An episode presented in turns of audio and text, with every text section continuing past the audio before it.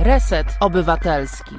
Dzień dobry, Piotr Szumlewicz, czas na związki. Bożena pisze Breczko, że dzień deszczowy, dzień dobry, ale tak się zdarzyło, że jest 17.01 i akurat teraz pogoda się poprawiła, o dziwo. Był cały dzień, e, był deszcz, a teraz wyszło słońce, w związku z tym może to jest tak, że jak zaczynam mówić o związkach zawodowych, to przynajmniej w mojej okolicy zaczyna się robić słonecznie. E, dzisiaj będę chciał powiedzieć między innymi o tym, że nasz prezydent Andrzej Duda już od roku jest prezydentem na tej drugiej kadencji, bo oczywiście wcześniej ponad 4 lata, więc już dobrych kilka lat mamy Andrzeja Duda jako prezydenta, natomiast chciałem trochę podsumować ten ostatni rok jego prezydentury.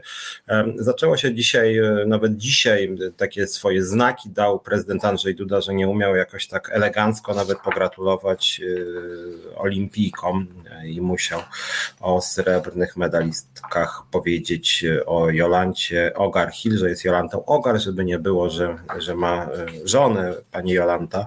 Wcześniej, jak pamiętacie, może jak wioślarki zdobyły medal, to również czekał chyba 39 godzin na złożenie życzeń, a wszystkim innym składał życzenia bardzo szybko, więc no, pan prezydent nawet jakoś tak życzenie potrafi e, złożyć i to jest bardzo przykre, że nawet przy okazji olimpiady mm, e, musi tak upolityczniać i pokazywać, że ma no, jakieś takie wrogie podejście wobec osób nieheteroseksualnych. Musi błysnąć swoją homofobią i niechęcią do części obywateli. Nawet jeżeli oni, nie wiem, z jakichś przyczyn ten rząd, e, że ten rząd nie lubi osób nieheteroseksualnych, no to, to jakaś taka demonstracyjna homofobia, pogarda, no to może on już lepiej by milczał po prostu, zamiast jakoś tak składać te życzenia w taki sposób, no bo ja nie wiem, mi się to kojarzy jakby, nie wiem, w trzeciej Rzeszy y, medal zdobył, zdobyła y, osoba pochodzenia żydowskiego i niemiecki minister by złożył życzenia w ten sposób, że zmieniłby tak nazwisko, żeby nie było żadnego y, skojarzenia z tym, że ta osoba jest pochodzenia żydowskiego, tak, jakoś zniemczył. I to jest tak trochę jak z tymi osobami LGBT, no to wypieranie jest po prostu obrzydliwe, to znaczy jest niekonstytucyjne, można powiedzieć co do zasady, bo nie traktuje się równo obywateli. E, i jest po prostu wyrazem jakiejś pogardy, znaczy mi się to wydaje jakieś wyjątkowo niesmaczne po prostu, że niby to są życzenia, a tak naprawdę to jest sprawianie przykrości. Prezydent nie ma obowiązku składać nikomu życzeń, ale jak już to robi e, i robi to każdemu, no to może z jakimś szacunkiem, nie wiem, no, że on się tego nie nauczył, że że to prezydent jest chyba dla ludzi, a nie ludzie dla prezydenta, więc akurat czegoś takiego jak składanie życzeń nasz prezydent e, mógłby się jednak nauczyć.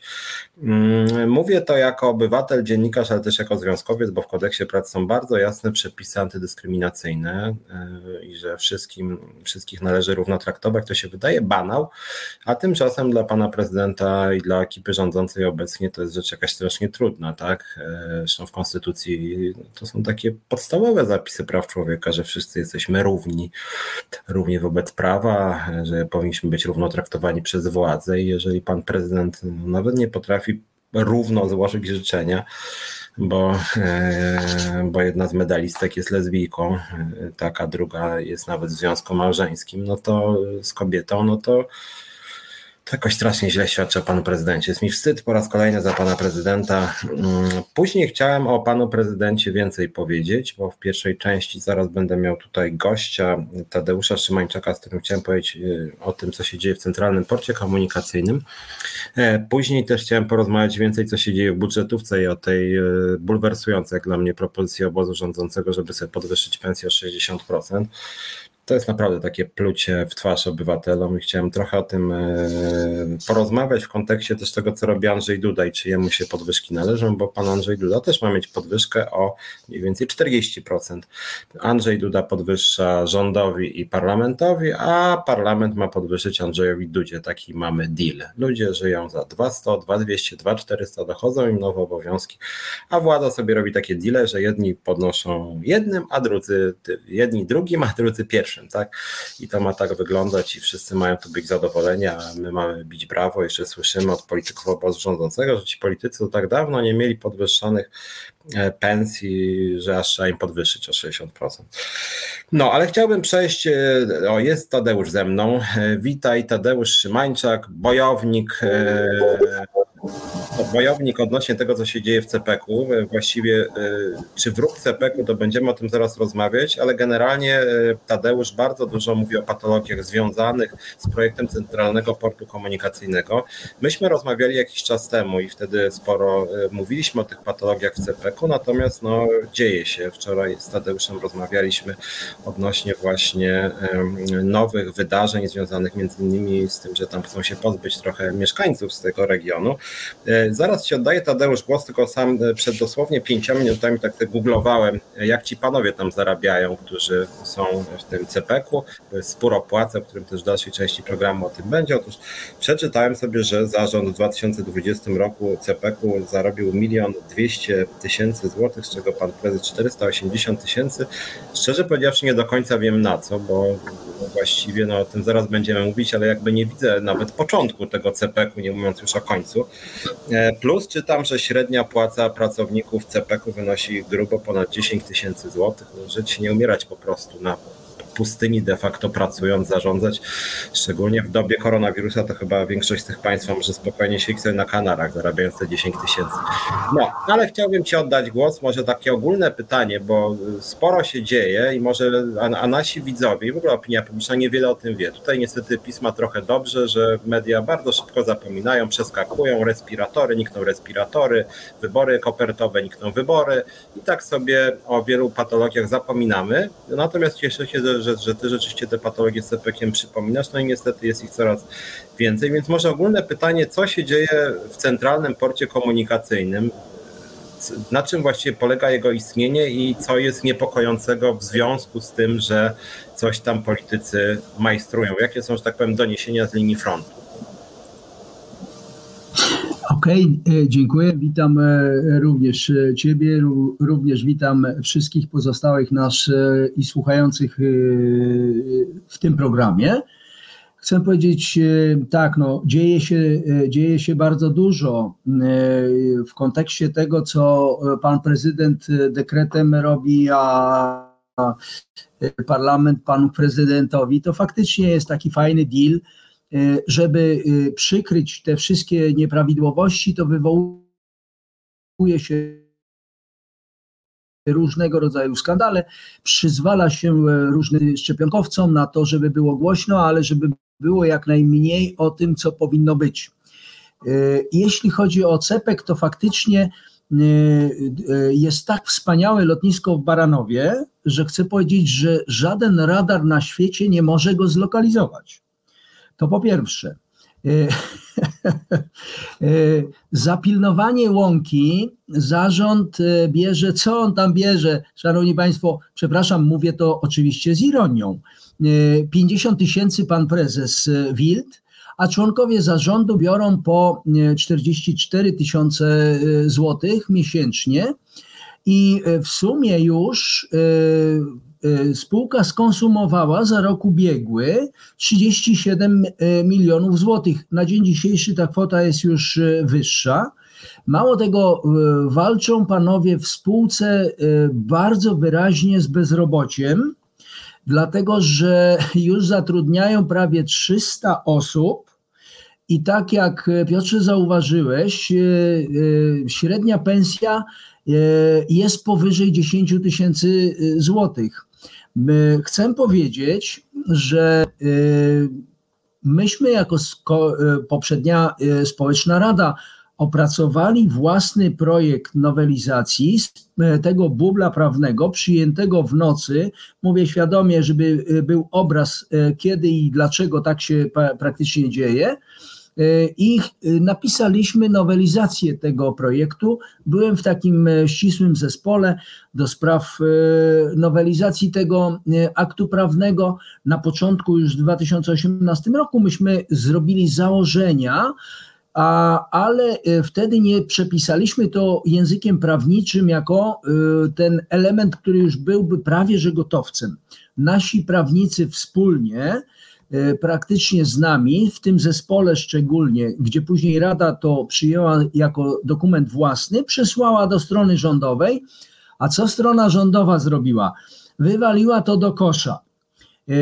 mówiąc, że to się nic nie nadaje, bo to nie jest zgodne z prawem. Myśmy tylko zebrali to, co jest w całej Unii Europejskiej, w końcu jeszcze, podkreślam, jeszcze jesteśmy członkami, więc w związku z tym takie akty prawne powinny być dopasowane do członkostwa w Unii Europejskiej.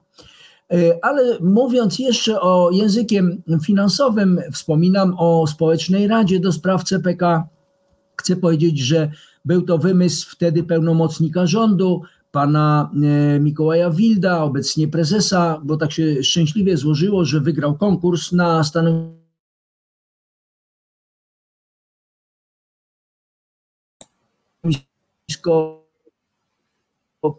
prezesa. E, no, słychać mnie? E, pewnie mnie, pewnie Państwo wiecie, że społeczność Rada 15 osób, po 5 osób z każdej y, gminy. Swój budżet ma, uwaga, 0,00 i robimy wiele rzeczy, które strona rządowa bierze takie, a nie inne pieniądze. Mało tego, chyba ewenement, bo e, spółka CPK ma dwie rady. Jedną ma radę nadzorczą, gdzie ostatnio zmieniono e, przewodniczącego tego rady. Z, tak się dziwnie złożyło, że znowu przyszedł pan z Gdańska, tam chyba jest politologiem, więc dobrze się zna na lotnictwie. E, były asystent pana ministra obecnego Chorały i ta rada nadzorcza, uwaga, ma budżet roczny prawie 150 tysięcy złotych za nierobienie nic. E, czyli są dwie rady, jak weźmiemy średnią, to średnia zupełnie nieźle wyjdzie, prawda? Więc e, e, pokazuje skalę, ale co dzieje się teraz? No, jesteśmy zaniepokojeni, bo od samego początku łamane są nasze prawa, prawa konstytucyjne, naruszana jest nasza nietykalna prawo własności. Spółki wchodzą na nasz teren, nieraz nie pytając się, robimy interwencję e, e, obywatelską, wzywamy niejednokrotnie policję, ale pan Wild, prezes spółki, nic sobie z tego nie robi. Znowu, uwaga, 13 stycznia pan prezes Wild wydał pełnomocnictwo dla e, spółki tej głównej, a ona podwykonawcą, na wejście w nasz teren. To znaczy co? Wójt mój na przykład może mi pozwolić na wejście bezprawne na e, nieruchomość mojego sąsiada? No, no, no nie bardzo rozumiem. Druga rzecz. E, powołali się i wystąpili do starostw trzech, oczywiście, wydali im takie e, pełnomocnictwa na wejście na nasz teren, powołując się na ustawę o geodezji i kartografii. Przytaczając artykuł 13 i 14, że mogą wejść ale zapomnieli przytoczyć artykułu 12d, ciut wyżej, jeden, jedna pozycja wyżej, w której jest wyraźnie napisane, że właściwy minister do spraw budownictwa etc. wyda rozporządzenie, którego do dnia dzisiejszego nie ma. Jest również niezależna opinia prawna, którą przywiózł pan wicemarszałek Zgorzelski Y, na już słynną, mogę powiedzieć, nadzwyczajną sesję Rady Gminy w Baranowie opinię niezależną, w której jednoznacznie wynika, że wszystkie te działania wchodzące i naruszające nasze prawa własności są nielegalne. Ale powiedziałem o tym y, pełnomocnictwie pana Wilda.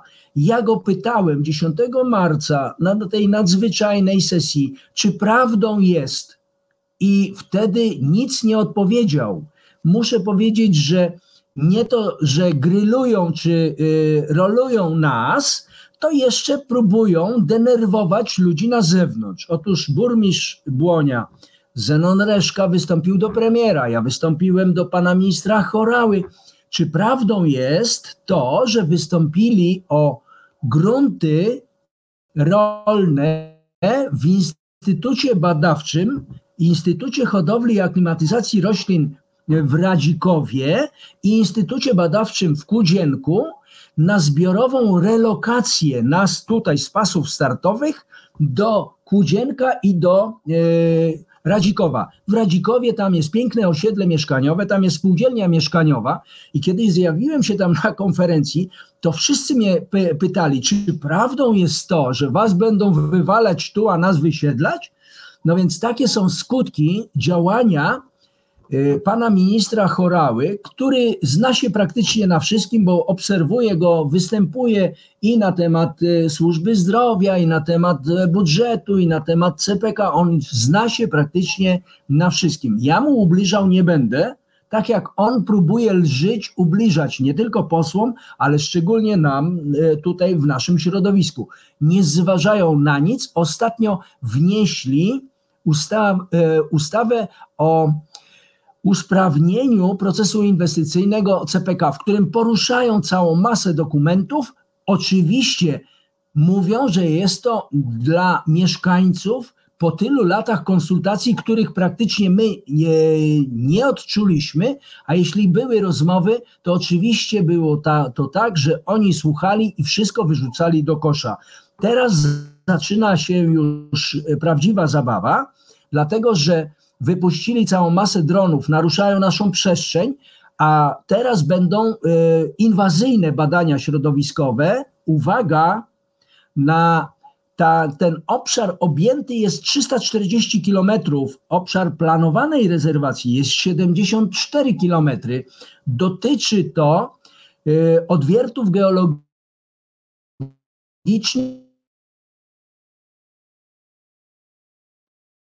na 50 szanowanej na tym terenie. Więc proszę zwrócić uwagę, jutro organizujemy spotkanie ze wszystkimi sołtysami, Rada, Radą Społeczną. Przed chwilą miałem telefon e, ze środowiska z gminy e, Brwinów, którzy chcą e, się dołączyć do naszej akcji i prawdopodobnie jutro powołamy komitet protestacyjny, odrzucając jakiekolwiek formy rozmów ze stroną rządową, ponieważ skończyła się zabawa w deklaracje, obiecanki e, i nie robienie nic.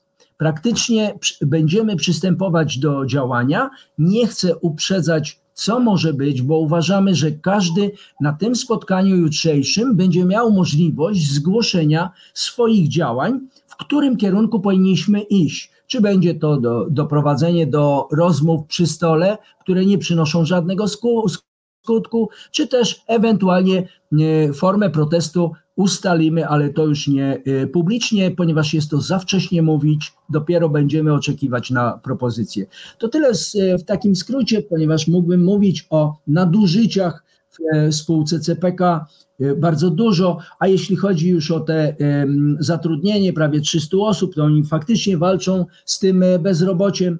E, w tej nowelizacji pana Chorały, czyli wyciąg dla społecznej rady. Co to znaczy wyciąg? Projekt nowelizacji jest nazwany wyciągiem z jakiegoś dokumentu. Ja mam jako członek społecznej rady czy mieszkaniec dyskutować, czy też omawiać ze stroną rządową to, co jest wyciągiem. Ja się pytałem, a co pan minister e, Chorała schował? Jaki bat jeszcze dla e, mieszkańców? No, to jest praktycznie skandal, pokazuje oblicze strony rządowej, że nie liczy się z prawem. Teraz chce ustalić prawo, żeby później wszystkiej opinii publicznej mówić, że nas ograbili z dorobku kilku pokoleń w majestacie prawa. A jak miałbym, bo chciałem dwie sprawy tak dopytać. Jak to jest w ogóle z tym CPK-iem? No bo dla większości społeczeństwa jest sygnał, że właśnie ten CPK to już praktycznie powstaje. E, czy w ogóle wiadomo, gdzie to lotnisko ma stanąć? Mówię o pasach. Czy, czy, czy, czy już jakiekolwiek tam roboty trwają? E, czy na razie to cały czas jest tak naprawdę w sferze planów? I drugie pytanie, może nawet ważniejsze. Jak to jest z tymi planowanymi, że tak powiem, eksmisjami ludności? To znaczy, no ludzie mieszkają w jakichś swoich mieszkaniach e, i teraz, e, i teraz co? No ja też no, mieszkam w określonym mieszkaniu e, i, i, i przychodzi nagle do mnie ktoś z rządu i mówi, wie pan co, my tu chcemy wybudować, nie wiem, stację kolejową, no to rozumiem, że jest chyba jakieś prawo, które reguluje tego typu kwestie, że rozumiem, że mieszkaniec dostaje jakąś godną, godne odszkodowanie, czy to nie wiem, czy to jakieś rozmowy są. Chodzi mi o to, jak, jest, jak, jak ma się to obecne prawo do tego, co rząd chce zrobić na terenie CPK-u, czy wyrzuci tych ludzi e, i co im oferuje, czy jeżeli ktoś ma dom, to dostanie jakąś godną kwotę pieniędzy, nie wiem, jak, jak to tam się liczy, no za metr ileś tysięcy złotych, jak, jak to obecnie wygląda, czy mieszkańcy w ogóle wiedzą, co dostaną? Y, pierwsza to jeśli chodzi, na pierwsze pytanie, y, jeśli chodzi o lokalizację, to od trzech lat słyszymy, że już będzie, że już tu y, w terenie planowanej rezerwacji. Ja tylko przypomnę, że na początku mówili o, o 3000 hektarów, później zwiększyli do 6,5 tysiąca hektarów, teraz jest 7, prawie pół tysiąca hektarów. Nie wiem, czy ta strefa planowanej rezerwacji, zablokowania praktycznie wszystkiego, obrotu nieruchomościami. Jak będę chciał sprzedać, czy mieszkaniec będzie chciał sprzedać nieruchomość, to w pierwszej kolejności ma prawo spółka. Więc tak to mniej więcej e, jest. E, jeśli chodzi o lokalizację, my e, z sołtysami, gdzie podpisywało się 30-35 sołtysów pod wnioskiem o udostępnienie informacji publicznej, wystąpiliśmy do Biura Planowania Przestrzennego i zadaliśmy dwa podstawowe pytania. E, czy te mapy, mapy są fałszywe, czy prawdziwe, które pojawiają się w przestrzeni publicznej i czy jest lokalizacja e, lotniska? Na obydwa pytania uzyskaliśmy odpowiedź, mamy to na piśmie, że jeszcze do dnia dzisiejszego, podkreślam, do dnia dzisiejszego nie złożono wniosku no więc jak możemy mówić o lokalizacji? Cały czas mówimy o kierunkach, o sile, o e, działaniach, o ptakach, o innych rzeczach, a nie złożyliśmy nawet wniosku o lokalizację e, tegoż lotniska. Jeśli chodzi o wysiedlenia, to też jest bardzo ciekawa sprawa, dlatego że kiedy był pełnomocnikiem pan prezes obecny Wild, to w 2018 roku, w pierwszej połowie 2018 roku, na dużych spotkaniach y, z mieszkańcami, w Kaskach i w Baranowie, mówił, że oczywiście no, będzie y, trzeba kogoś wysiedlić, że tam są dwie strefy, strefa y, celu publicznego i wtedy nie masz możliwości, jak gdyby musisz stamtąd się wysiedlić i że będziemy płacić 40 do 45 zł za metr kwadratowy. Y, natomiast o strefie poza y, tym y, celu publicznego, czyli ponad 3000 kilometrów, nie wiem po co jest potrzebne. No później pan Chorała z panem Wildem się przyznali, że jak kupią więcej, to będą, to będą mogli sprzedać. No więc wiemy o zamiarach, jakie są, żeby nas ograbić z nieruchomości. I teraz tak, no Gdyby jeszcze te deklaracje e, pana Wilda były nieświeże jak ryby, praktycznie po kilku e, już tygodniach było wiadomo, że to nie jest realne, ale 21 lipca roku ubiegłego, kiedy od 1 stycznia został pan Chorała pełnomocnikiem do spraw e, CPK, to powiedział na spotkaniu, dużym spotkaniu, strona rządowa przyjechało ich aż 18 osób, robi to wrażenie, z tym, że na mnie już nie robi, na innych może, którzy nie mieli do czynienia z y, tak y, ohydnym i perfidnym kłamstwem, do czynienia nie robi to żadnego wrażenia. I pan minister Chorała wtedy powiedział, że będziemy płacić tu po 5 zł za metr kwadratowy. Tam było po 40-45, a teraz po e, prawie dwóch latach mówi, że będzie płacił 5 zł. Zrobiło to olbrzymie zamieszanie. Od trzech lat zamarł e, obrót nieruchomościami. Praktycznie był to e, obrót na poziomie między rolnikami, czyli 50 tysięcy za hektar. Od trzech lat tego obrotu praktycznie zupełnie nie ma, zamarł, a teraz prawo pierwokupu będzie miała spółka. Dalej idąc, myśmy wydali ulotkę taką 7 tysięcy sztuk na te trzy gminy i mówiliśmy, bo w naszym środowisku trzeba podkreślić, są również tacy, e, takie osoby, które mają spadek po rodzinie, po rodzicach, z różnych powodów mają jakieś tam e, nieruchomości i mieszkają w Warszawie, w Łodzi, gdzieś w Gdańsku. I gdyby pan e, Horała ogłosił, że może dołożyć jeszcze 50%, czyli 7,50, nawet 8 zł, to ktoś, kto wydzierżawia teraz grunty rolnikowi, to on sobie policzył 4 razy 80 tysięcy, to jest 300 tysięcy złotych, to ja może bym sprzedał ale przestrzegamy tych ludzi i podkreślamy wszędzie. My nie mamy do Was pretensji. Zrobicie z nieruchomością, co będziecie uważać, ale pamiętajcie, że robicie sobie krzywdę i przy okazji robicie nam krzywdę, dlatego że nie będziecie później mogli nam e, wytykać, że myśmy o czymś tam wiedzieli, ale Wam nie powiedzieli, a Wy żeście stracili. E, Piotrze, powiedziałeś o godziwym e, odszkodowaniu. Co to znaczy godziwe odszkodowanie? Dla jednego to będzie godziwe, dla pana ministra jest 5 zł za metr kwadratowy, a dla nas praktycznie te ceny, które są e, w, w obrocie wolnorynkowym pod inwestycje jako grunty przemysłowo-usługowe. To może być również ceną, że tak powiem, godziwą. Następny element no, musicie y, sobie Państwo zdać y, sprawę. Jeśli na mojej wsi jest kolega, który ma 100 y, hektarów, 105 hektarów, ma piękne gospodarstwo, ojciec jeszcze wydzielił trzy działki, pobudowało się rodzeństwo, domy nie mają jeszcze 10 lat i teraz jest to wszystko do zepchnięcia łącznie z gospodarstwem. E, ale on ma 170 sztuk bydła, w tym 70 e, krów e, dojnych. Powiedzcie mi, jak zgodnie z tym bublem prawnym, jakim jest specustawa, daje mu się od momentu wydania decyzji 120 dni na wyprowadzenie. Ja sobie tego nie wyobrażam technicznie, chociażby z powodu takiego, że pryzma z kiszonką, którą bym chciał przewieźć, po napowietrzeniu wydaje się, e, nadaje się tylko do wyrzucenia. Więc czym karmić zwierzęta? No takie mają pojęcie urzędnicy, którzy biorą się za coś, czego nie potrafią, no bo e, trzeba z naszej rodziny, z naszej partii tych wszystkich fachowców dociążyć, żeby oni e, nie mieli mniej niż 10 tysięcy złotych.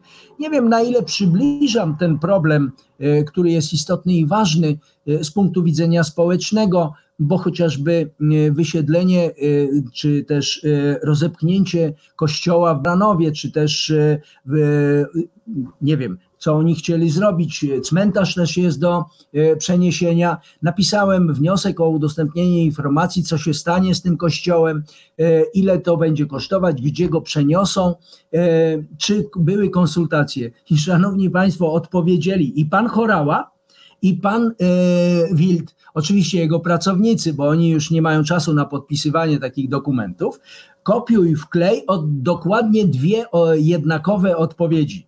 I co czytamy w tym? Ja to króciutko skomentuję. Otóż, że to, te obiekty znajdują się, cmentarz i kościół, w obszarze planowanej rezerwacji 74 km i są objęte strefą dobrowolnych wykupów. Zaraz, zaraz, zaraz. Cmentarz, kościół w dobrowolnych wykupach, to co, spółka będzie kupowała sobie groby, czy, czy, czy dawała w promocji tym, których ma wysiedlić? Mało tego jeszcze powiedzieli na pytanie kolejne, e, z kim było konsultowane. No więc jak dałem kolegom z Baranowa tą odpowiedź, to oni poszli do proboszcza i na transmitowanej mszy z Baranowa przeczytali tą odpowiedź, a ksiądz zaprzeczył, że u niego e, nikogo nie było, więc tak te konsultacje się odbywają. Mhm. A, jak, a jak oceniasz w ogóle podejście tamtejszej ludności? Czy ludzie boją się, czy uważają, że to może jednak zostanie cofnięte, czy, czy wierzą, że władza jakoś im coś zadośćuczyni, czy no, jakie są tam w ogóle nastroje, bo to trochę ludzi jednak e, mieszka, no, e, są instytucje, no ale są też, po prostu jest dużo mieszkań. Jak te nastroje wyglądają? Czy, czy, czy, czy część ludzi się jakoś dogadała, czy jakieś protesty właśnie, czy, czy, czy ludzie są nieświadomi po prostu tego, co się dzieje? Jak to wygląda? Y, to stwierdzenie twoje ostatnie, y, że są nieświadomi, bo y, mówią, a mówią, tego lotniska i tak tu nie będzie i, i tam otoczka do tego jest taka właściwa. Ale kiedy zaczynają wchodzić na nasze nieruchomości, kiedy będzie te, te badania inwazyjne wydane, kiedy jest w tej chwili dokument mówiący, że jak potrafią bezczelnie dzielić również nas, że mówią, że tych obszarników jedno gospodarstwo jest tylko, które się wyróżnia y, wśród y, pozostałej grupy, a przeważnie to są gospodarstwa w 90 prawie procentach od hektara do 15, no kilku y, tamtą strefę przekracza. Część oczywiście dzierżawi gruntów, ale nie są właścicielami tych gruntów, trzeba powiedzieć. W związku z tym, no jest to sytuacja na tyle niezrozumiała dla nas, że pan e, minister Chorała przyjmuje taką narrację, no, no, no, no to ci obszarnicy by się nadmiernie wzbogacili. Zaraz, zaraz, to nie ja poszedłem i mieszkańcy do Warszawy, domagając się, żeby budować i wysiedlać nas stąd, budować lotnisko. To po pierwsze. Po drugie, nie ma żadnego zadośćuczynienia. Mówi o czystym, yy, ekonomicznym obrocie gruntów i on tyle chce za, zapłacić. To, to po pierwsze.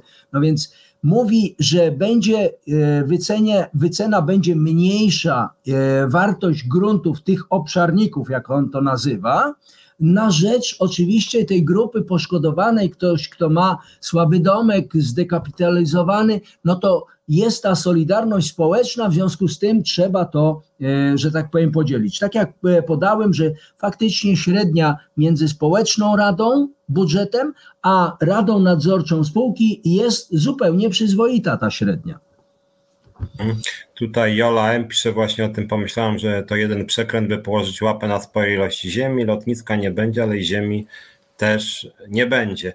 Znaczy, ja mam wrażenie też, że tam jakieś dziwne rzeczy się dzieją, ale tak może jeszcze dopytam, jakie widzisz szanse, że rząd się wycofa z tych zmian niekorzystnych i czy uważasz, że E, że to lotnisko, e, czy ono powstanie po pierwsze, a po drugie, czy mogłoby ono powstać bez tych szkód dla ludności? No ty nie jesteś też od tego, żeby zastępować rząd w planowaniu ruchu lotniczego w Polsce, ale z drugiej strony, jak też działasz tam i rozmawiasz z mieszkańcami, to y, czy jest jakiś pomysł właśnie, żeby może to lotnisko jakoś e, w jakimś trochę innym miejscu, no my na przykład, ja pamiętam sam brałem udział w konferencjach i mówiłem, że mógłby być duoport e, Okęcie Modlin, no ale z drugiej strony, jak chodzi o ten twój teren, to czy jest tam e, jakiś pomysł, żeby właśnie to lotnisko mogło w ten sposób funkcjonować, żeby jednak zminimalizować te szkody, czy władza się w ogóle specjalnie nie ogląda na te szkody społeczne czy ekologiczne?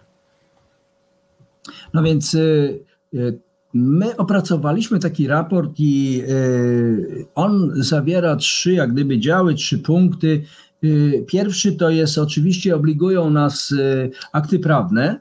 W Baranowie odbyło się referendum, gdzie mieszkańcy wyrazili swoje opinie. 85% oczywiście było na nie. Jakiś tam ten procent oceniamy tych ludzi, którzy mieszkają gdzie indziej, mają tu nieruchomości czy spadki, to jest 1 do 2%, a część jest niezdecydowana, bo nie wie, co, co się może wydarzyć. Dru, drugie akty prawne to są cztery uchwały rad gmin, nie dla CPK. Nie trzech tych e, gmin, na których to e, planowana jest rezerwacja, dołączył jeszcze jeden. Chcą dołączać teraz inne, bo e, samorządy, dlatego że jest to powiązane z korytarzami kolejowymi i drogowymi. I tam również będą te turbulencje i te same zasady niszczenia obywateli i ich wysiedlania nie wiadomo gdzie. E, obowiązkiem spółki było przedstawienie każdemu mieszkańcowi z planowanej rezerwacji dwóch e, nieruchomości zamiennych. Do dnia dzisiejszego nie ma żadnej. Mówi się o relokacji, mówi się o dobrowolnych wykupach, mówi się o różnych rzeczach, mówi się też również o e, tworzeniu jakichś nowych sytuacji. Ja chcę powiedzieć tak, ostatnio panu Wildowi powiedziałem, gdybym w mojej sytuacji, nie lubię mówić o sobie, bo ktoś powie, no tak, ale tylko o sobie myśli. Nie, nie.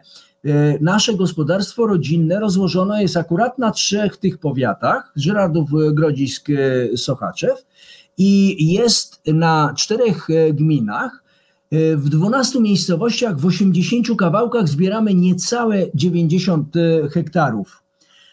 Gdyby, gdyby to zadośćuczynienie i przedstawiono nam nieruchomości zamienne, na przykład dla e, naszego gospodarstwa rodzinnego, żeby byłoby to w innym miejscu, na przykład 100 hektarów, ale w jednym, w dwóch kawałkach, z dobrymi jakimiś budynkami, to mo, i e, byłaby ta część na przeprowadzkę, czyli e, te refundacje kosztów, które musimy z tego powodu ponieść, moglibyśmy zrozumieć skarb państwa, ale takich sytuacji de facto nie ma. Mało tego, panu Wildowi powiedziałem o działaniach psychologicznych. Wyobraźmy sobie, że ktoś, e, przedsiębiorca rolny, e, po upadku PGR-ów wydzierżawił taki PGR na 30 lat i tam jest na przykład 2000 hektarów. Zakupił maszyny, postawił część budynków, stary wyremontował, zatrudnił pracowników i teraz mówią mu tak, no, no, no, panie Kowalski, musimy panu ode, odebrać połowę, bo tych z Baranowa i tam z innych musimy tu relokować, nie?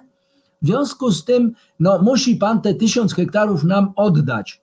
Gospodarstwo takie, przedsiębiorstwo jest do likwidacji, przeinwestowane, część pracowników trzeba zwolnić, i teraz taki Kowalski, który będzie miał jeszcze te e, tysiąc hektarów, ja się tam sprowadzę, czy jakikolwiek mieszkaniec, to nie będzie miał pretensji do pana Wilda, czy do pana ministra Chorały, tylko do tych mieszkańców, którzy tu się sprowadzili. To on go wysadził e, z tego gospodarstwa, to on doprowadził do upadku i my musimy coś mu zrobić. I w związku z tym będziemy róż, różnymi metodami mu utrudniać, ewentualnie psuć maszyny, a w skrajnych przypadkach może dochodzić do podpaleń i tego się praktycznie obawiam, bo może gdybym był, e, tak jak powiedziałem, z e, organizacyjnych e, rzeczy zainteresowany, to z powodów psychologicznych ba, bo bałbym się, tam nie znam nikogo. Dzisiaj, jeśli coś mi się wstanie w, e, w mojej suszarni w nocy, to ja dzwonię do kolegi, który jest 5 kilometrów dalej, producent suszarni, i on mi w nocy otwiera magazyn i wydaje części, żebym ja do rana mógł sobie maszynę naprawić. A tam, gdzie ja będę miał te e, możliwości, więc tych wszystkich elementów i skutków, które e, będą doświadczać wysiedleni mieszkańcy z terenu planowanej rezerwacji będą doświadczać. I dlatego mówimy nie. Y, jutro być może podejmiemy i wybierzemy y, komitet y, protestacyjny, bo już były te dwa takie spotkania. Chciałbym, żeby to było zgodnie z prawem, bo jeśli nawet mamy, nie wiem, spacerować po ulicy, czy też blokować drogi, to musi być to zgodnie z prawem. To musimy zgłosić na 6 do 30 dni wcześniej, które miejsce, kto jest odpowiedzialny i, i tak dalej. Policja, ja wiem, że może nam e, dać gazu, e, czy też innych elementów, ale ma obowiązek nas chronić bo kierowcy, których zatrzymamy na przykład, będą niezadowoleni i trzeba przygotować tą otoczkę e, również informacyjną dla tych, którzy będą oczekiwać na przejazd, żeby ich przeprosić. E, I to ma być wszystko poukładane. Ja uważam, że tak wtedy może być skuteczny protest, kiedy on będzie oczywiście uciążliwy, bo trzy lata prowadzenie dyskusji do, do niczego nie doprowadzi, a oni jadą jak walcem dalej, praktycznie łącznie z projektami no, nowych ustaw. No dobra, to dziękuję Ci bardzo. Życzę Ci powodzenia. My też jako Związkowa Alternatywa popieramy Was tutaj. Ja też mówię, że jako związkowiec, który też y, pamiętam miał kontakt z niejakim panem Szpikowskim w portach lotniczych, który dążył, dążył do likwidacji swego czasu Modlina, no i generalnie strasznie mocno razem z ekipą rządową naciskał, żeby polski duoport to był Cepek i Radom. I nie wiem, tak sobie akurat politycznie wymyślili. Więc znaczy, myślę, że... znaczy Piotrze, e, pozwól, no e, ja pamiętam, myśmy wspierali was jak tylko mogliśmy. Myśmy również pojechali ze swoimi banerami, bo uważaliśmy, że to, co robią w tej spółce, ta, ci ludzie nie nadają się do zarządzania tym portem lotniczym. Marnotrawią pieniądze. No, w tym roku ogłosili, że to jest miliard strat dla PLL lotu, że zwolnienia pracowników odbywają się na zasadzie SMS-a E, lub też maila. Ja panu Wildowi powiedziałem, y, na spotkaniu w Baranowie, czy tak trudno jest wstać i popatrzeć pracownikowi w oczy i powiedzieć, panie Kowalski, przepraszamy pana, no jest pandemia, musimy ratować firmę, ale jak tylko będzie możliwość, to będziemy pana zapraszać do pracy. Nie, bezczelność, hamstwo, yy, arogancja, no nie potrafię tego, bo używałbym może jeszcze gorszych słów, e, ale mi nie wypada. Także yy, Piotrze, będziemy może i was prosić yy, tym razem o wsparcie. Dokładnie tak. Warto się wspierać. My też postaramy się Was wesprzeć, więc bardzo Ci, Tadeuszu, dziękuję, życząc powodzenia. I myślę, dziękuję że... i pozdrawiam.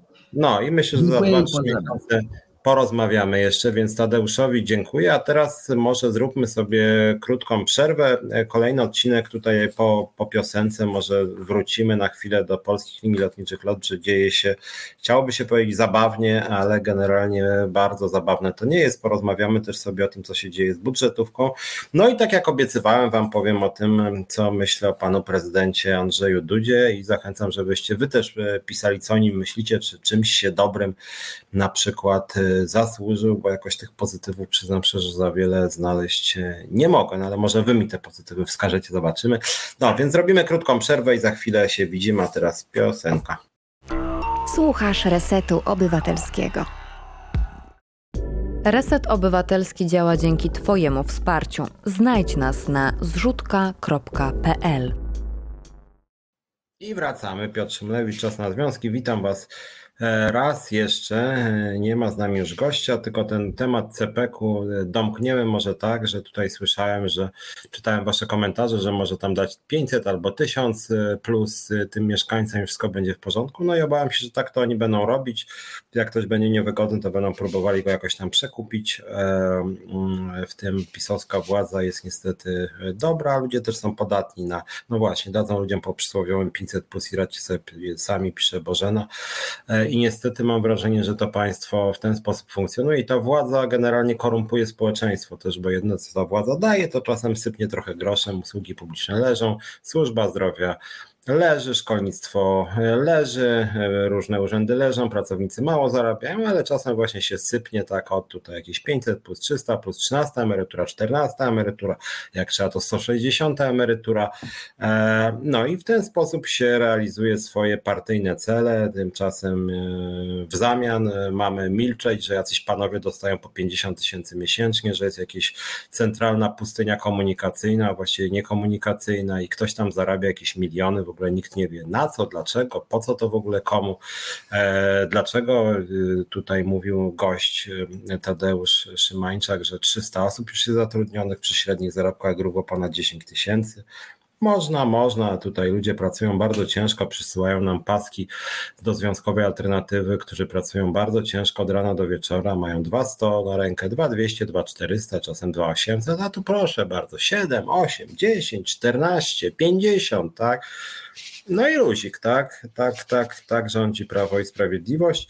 E, zaraz przejdziemy do Andrzeja e, Dudy, e, natomiast chciałem się trochę, przepraszam Was, ale powkurzać, bo ostatnio to, co się dzieje rzeczywiście, jak chodzi o arogancję władzy i podejście do pracowników, rzeczywiście jako związkowiec muszę powiedzieć, że się wkurzam. Mm, nigdy nie przeklinam publicznie, a ostatnio aż mi się prosi, żeby te uliczne okrzyki, ten zaczynające się na literę J wobec PiSu, tak mi się garną na usta, muszę wam powiedzieć, a nawet i mocniejsze, czy też seriami. Mm, bo to, co oni robią, jest po prostu potwornie bezczelne.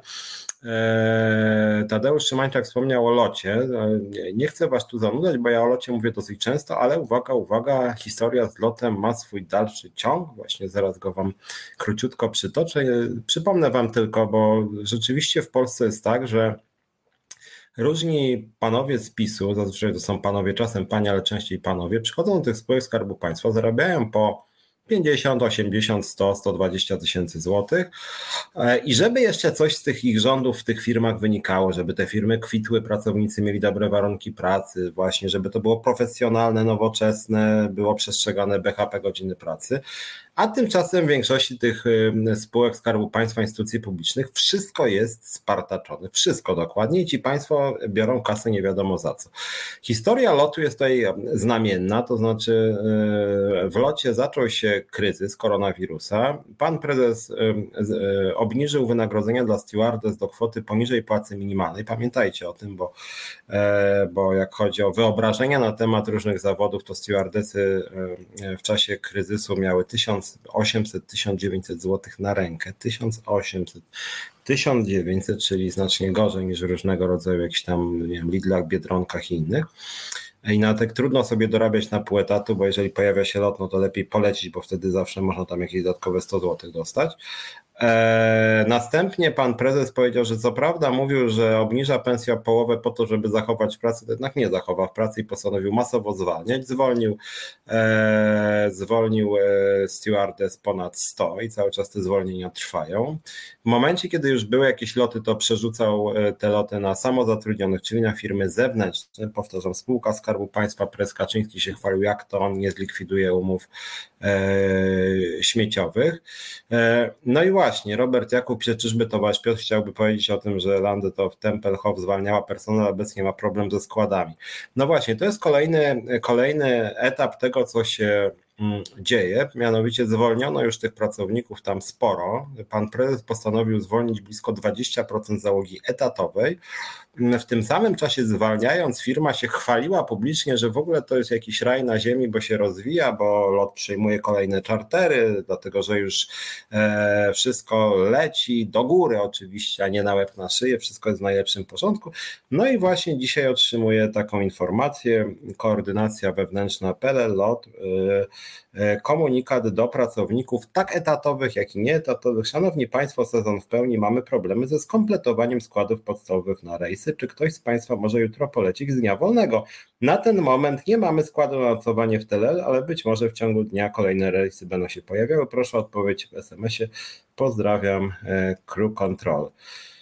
No i właśnie, pan prezes zwolnił ponad 100 osób i nie ma teraz kim latać, że tak powiem. Co się robi z panem prezesem, który w ten sposób mm, postępuje i e, w ten sposób zarządza firmą. Warto jeszcze dodać, też to przypominam, polskie linie lotnicze LOT dostały pomocy publicznej pod koniec grudnia blisko 3 miliardy złotych, 3 miliardy złotych, czyli rekord polski, jak chodzi o pomoc publiczną.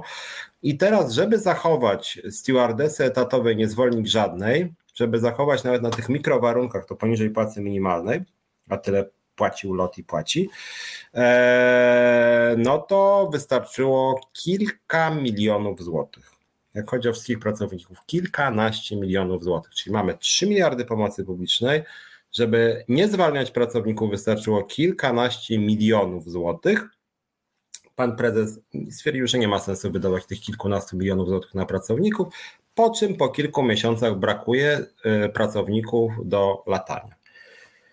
W międzyczasie jeszcze mało brakowało, aby pan prezydent, do którego zaraz przejdziemy, Andrzej Duda się nie zabił, ponieważ były łamane wszelkie procedury bezpieczeństwa i na dodatek jeszcze pan Milczarski e, razem z panem Janiszewskim, mm, prezesem Polskiej Agencji Żeglugi Powietrznej, rozmawiali sobie, jakby tutaj zatuszować łamanie procedur dotyczących e, samolotu z panem Andrzejem Dudą, który poleciał, a nie powinien polecieć, bo już e, nie była czynna wieża lotów. I co? Było to już jakiś czas temu. Pan Milczarski sobie żartował z panem Janiszewskim, co by tu zrobić, żeby się media nie dowiedziały, żeby było wszystko e, w porządku, e, żeby to zatuszować, żeby nikt o tym nie mówił. No i co? Była nawet komisja sejmowa, e, przyszli posłowie opozycji powiedzieli, przepraszam, no ale to jest skandal, to jest kryminał, to jest właściwie Smoleńsk 2, a pan Milczarski, he he, hi hi, wewnętrzne procedury, myśmy uznali, że wszystko jest w porządku, co wy mi tutaj gadacie, prezydent w końcu żyje, więc nic się nie stało. Mm i pan prezes jest prezesem. Mm.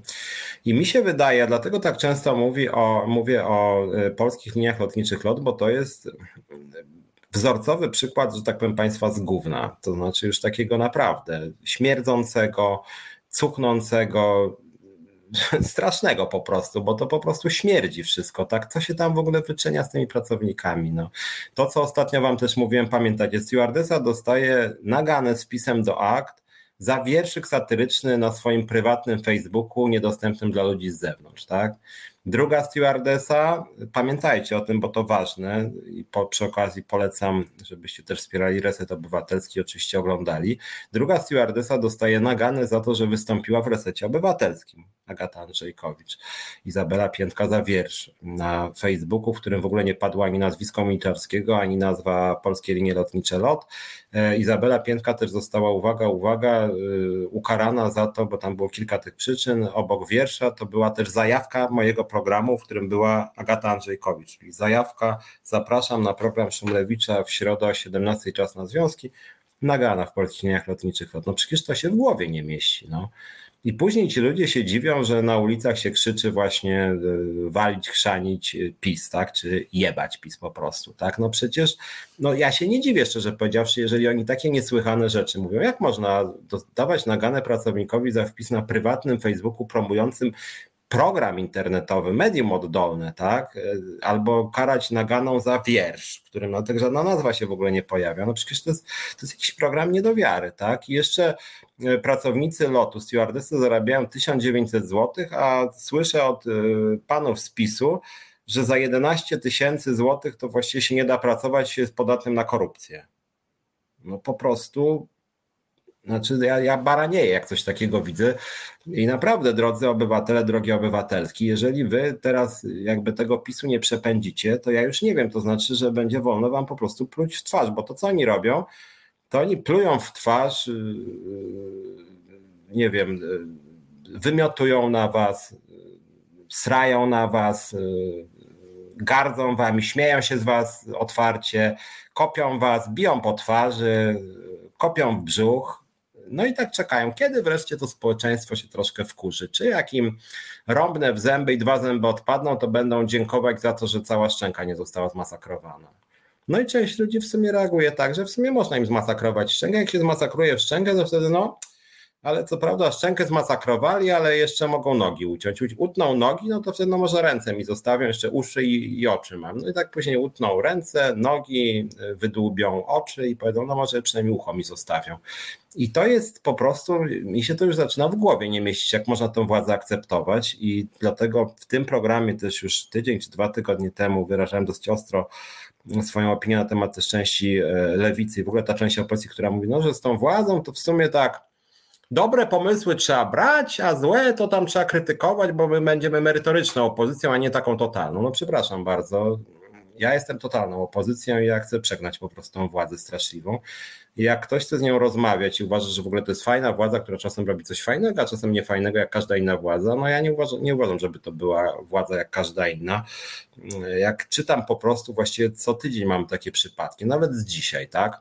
Okazuje się, że Najwyższa Izba Kontroli przedstawia raport, że Ministerstwo Sprawiedliwości, a ministrem sprawiedliwości jest prokurator generalny, marnowało pieniądze, że były malwersacje po prostu, tak? I że dochodziło do działań e, korupcyjnych.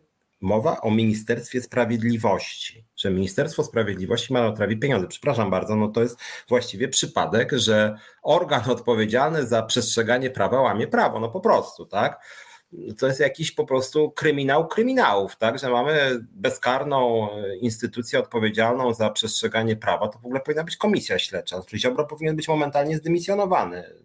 Momentalnie. I co? No i oczywiście nic, no jest absolutnie pewny siebie i mówi, że to w ogóle jakieś rozgrywki, że, ni, że, że NIK stał się polityczną instytucją, bo ośmiela się go krytykować, a przecież ten Fundusz Sprawiedliwości, o którym mowa była e, w raporcie Najwyższej Izby Kontroli, no to jest zwykła kradzież po prostu, co wyprawia Ministerstwo Sprawiedliwości. Tak, Fundusz Sprawiedliwości, który się rozdaje kolegom, rozdaje się jakiemuś, e, przepraszam bardzo, ksenofobicznemu Matołowi Ryzykowi i to ma być Fundusz Sprawiedliwości? No przecież to jest jakiś kuriozum po prostu. Znaczy ja ja nie wiem, że znaczy, no, mnie, mnie, z jednej strony bulwersuje, co PiS robi, a z drugiej strony bulwersuje mnie, że część ludzi to jakoś y, toleruje. No w sumie dają 500 plus, spoko, tak, że tam ukradli miliard złotych w tą, czy 5 miliardów y, w tamtą, tak. Y, znaczy to jest zupełnie niesamowite i to, że na przykład ten pan Milczarski cały, cały, cały czas jest prezesem, to on powinien po prostu no, na kopach wylecieć stamtąd w ogóle mieć mnóstwo procesów sądowych, nie tylko, bo już ma proces sądowy pracowników i pracownic lotu, ale on po prostu powinien być, polskie państwo mu jakieś sprawy powinno wytaczać za to partactwo i za to marnowanie pieniędzy. No sam strajk w locie, no wkurzył się na Monikę Żelazik, mm, i powiedział, ja jej nie zatrudnię, bo mnie wkurza. A strona rządowa, no w sumie jak cię wkurza, no to może to już dobra, to jej nie przywracaj. Mija parę dni, firma straciła kilkadziesiąt milionów, że no to kurczę, przesadziłeś, to może przywróć tą żelazik do pracy. I co? Firma traci kilkadziesiąt milionów złotych, bo prezes się wkurzył, bo nie lubi Moniki Żelazik. Luzik, 50 milionów poszło gdzieś tam na drzewo, sobie uciekło. No gdybym miał ukradł tysiąc złotych, no to w sumie miałbym sprawę na policji. Przez te wygłupy Milczarskiego firma straciła na strajku kilkadziesiąt milionów i co? Nic. Później ten sam Milczarski gada sobie na jakimś, na jakimś czacie, tak, na Whatsappie z kolegami, jakby tu zatuszować łamanie prawa. I znowuż myślę, Jezu, no właściwie tego samego dnia albo następnego dnia o 6 rano służby powinny wejść i go wyprowadzić. Co się dzieje? Nic, uśmiecha się. Taki Bolinek zadowolony, tam spija sobie z ust posłami PiSu. No jeżeli tak to, to państwo ma funkcjonować i mamy takie rzeczy tolerować, no to Bożena pisze, że te 500 zł każdy widzi w swoim portfelu, a te miliardy rozkładane są dla ludzi niewidoczne. Znaczy, niby tak, ale naprawdę nie trzeba być bardzo refleksyjnym człowiekiem, żeby widzieć, że właśnie przez to, że PiS sobie bierze tu miliard, tam miliard, tu 4 miliardy, tu 8 miliardów, tu 4 miliardy, tu 500 milionów, tutaj tniemy na opiece zdrowotnej, tu tniemy na edukacji, tu tniemy na budżetówce, że te 500 widzimy w swoich portfelach, a nie widzimy na przykład podwyżek w budżetówce, a musimy wydawać na opiekę zdrowotną dodatkowe 2000 plus, a rodzice w szkołach na podręczniki dodatkowe 1200 plus, yy, a później na przykład na różnych yy, przestrzeganiu przepisów BHP ludzie przez to więcej chorują, to, to część osób straciła życie, bo przez tą idiotyczną politykę rządową mamy najwyższy wskaźnik e, e, zgonów e, w porównaniu do poprzedniego roku w Unii Europejskiej, więc jeżeli ludzie uważają, że 500 plus jest spoko, co prawda zmarła mi babcia, siostra i córka, ale jest spoko, bo 500 plus, no to jesteśmy jakimś społeczeństwem kretynów. No, przepraszam, że obrażam teraz elektorat PiSu, ale ja nie zamierzam, tak jak część lewicy mówi, że w sumie trzeba zrozumieć ten elektorat PiSu, bo trzeba być empatycznym. No mnie to wkurza, szczerze powiedziawszy, bo jeżeli umiecie, drodzy Państwo, liczyć, to ta władza zabrała w kluczowych wymiarach funkcjonowania państwa i społeczeństwa, również szczególnie biednym ludziom. Ja, moi rodzice zmarli w czasie epidemii koronawirusa, nie mieli od tego państwa w zasadzie pomocy. Ja odwiedzałem swojego ojca sam, nie do końca zgodnie z przepisami. Byłem ozdrowieńcem, ale sanepid mówił, nie, nie, panie Piotrze, pan właściwie nie może, ale tak między nami to niech pan odwiedzi tego ojca. Ja mówię, a wy to nie przyjedziecie do mojego ojca, przecież to stary, chory człowiek. Nie pomagacie takim ludziom? No procedury nie przewidują niestety czegoś takiego. I to jest właśnie polityka PiS Proszę bardzo, macie 500, ale do takich ludzi jak 84-letni pan Wiktor Szumlewicz, sorry, procedura nie przewiduje. Jeżeli e, uważacie, że śmierć waszego taty, e, waszej siostry, córki, męża, przyjaciela e, to jest drobiazg w porównaniu z 500, no to głosujcie dalej na PiS. Będziecie mieli jeszcze razy 10 takich przygód, bo to jest właśnie ich polityka. No, ja to też widzę w zakładach pracy i wracając do tego, co chciałem na początku powiedzieć, to co oni wyprawiają z prawami pracowniczymi, to co wyprawiają ze spółkami Skarbu Państwa, to co oni wyprawiają z szeroko rozumianą sferą budżetową, no to jest jakiś horror po prostu. No, no to, to, co oni ostatnio wyczynili, e, to znaczy podwyżki o 60% dla swoich kolesi, 60% dla swoich kolesi, dla całego parlamentu, wiceministrów 40% dla ministrów, e, tutaj marszałek Sejmu i Senatu, no generalnie elity władzy mają się nachapać i mieć po 5, 6, 8 tysięcy więcej pensji. Swoją drogą podwyżka większa niż pensja 80% społeczeństwa, a tymczasem zamrażają płace w budżetówce. Znaczy, to, to nie jest spór merytoryczny, to, to znaczy to jest tak obrzydliwe po prostu, to jest takie rąbnięcie w zęby milionom Polaków po prostu. Znaczy, to już jest taki akt pogardy w wersji hard i mieliśmy, no nie wiem, w PRL-u na przykład władza była niedemokratyczna, tak? Wyobcowana od społeczeństwa, no autorytarna władza Ale w momencie, gdy wychodziło na jaw, że jakiś minister jeszcze w czasie kryzysu, czy jakiś poseł miał jakieś źródło dochodu dodatkowe, nawet nie w parlamencie, to było oburzenie społeczne. A teraz te, nie użyję niecenzuralnego słowa, y, ci panowie i te panie y, podwyższają sobie pensję o 6-8 tysięcy i jeszcze śmią mówić, że oni muszą sobie podnieść, bo inaczej to będą przekupni. Rozumiecie? Oni muszą sobie podwyższyć posłowie z 11 na 17 tysięcy miesięcznie, mając mnóstwo rzeczy za darmo, bo argument, że może inaczej będą podatki na korupcję, czyli jak przyjdzie ktoś i powiem, słuchaj, Kępa, czy tam jakiś, nie wiem, Terlecki, może dostaniesz 20 tysięcy do kieszeni, to oni mówią, słuchajcie, no w sumie to może bym wziął, ale jak mi podwyższycie z 11 na 17, to nie wezmę. No to jest argument ich przecież, no. Byłem w Polsacie ostatnio z panem mm, z PiSu, samorządowcem i on tego, to używał że są tak niskie pensje, że podatni mogą być posłowie na korupcję. I teraz tak, pracownicy ZUS-u. Mamy teraz, jak wiecie, związek w ZUS-ie, była tu nasza e, liderka w ZUS-ie i ona mówiła, dostaje paski 2200, 2400, 2600 po 20 latach pracy, 2400 na rękę czy 2200 i co? I za 2200, no nie, to nie, to jest naturalne, prawda? Na korupcję to jest podatny poseł, który ma na rękę 10. Przecież to jest jakiś program nie do wiary. No jeżeli ktoś jest podatny na korupcję zarabiając 11 tysięcy, to niech się wynosi w ogóle z jakiejkolwiek administracji. No w ogóle jakiś absurd, no. więc to jest w ogóle bulwersujące. No.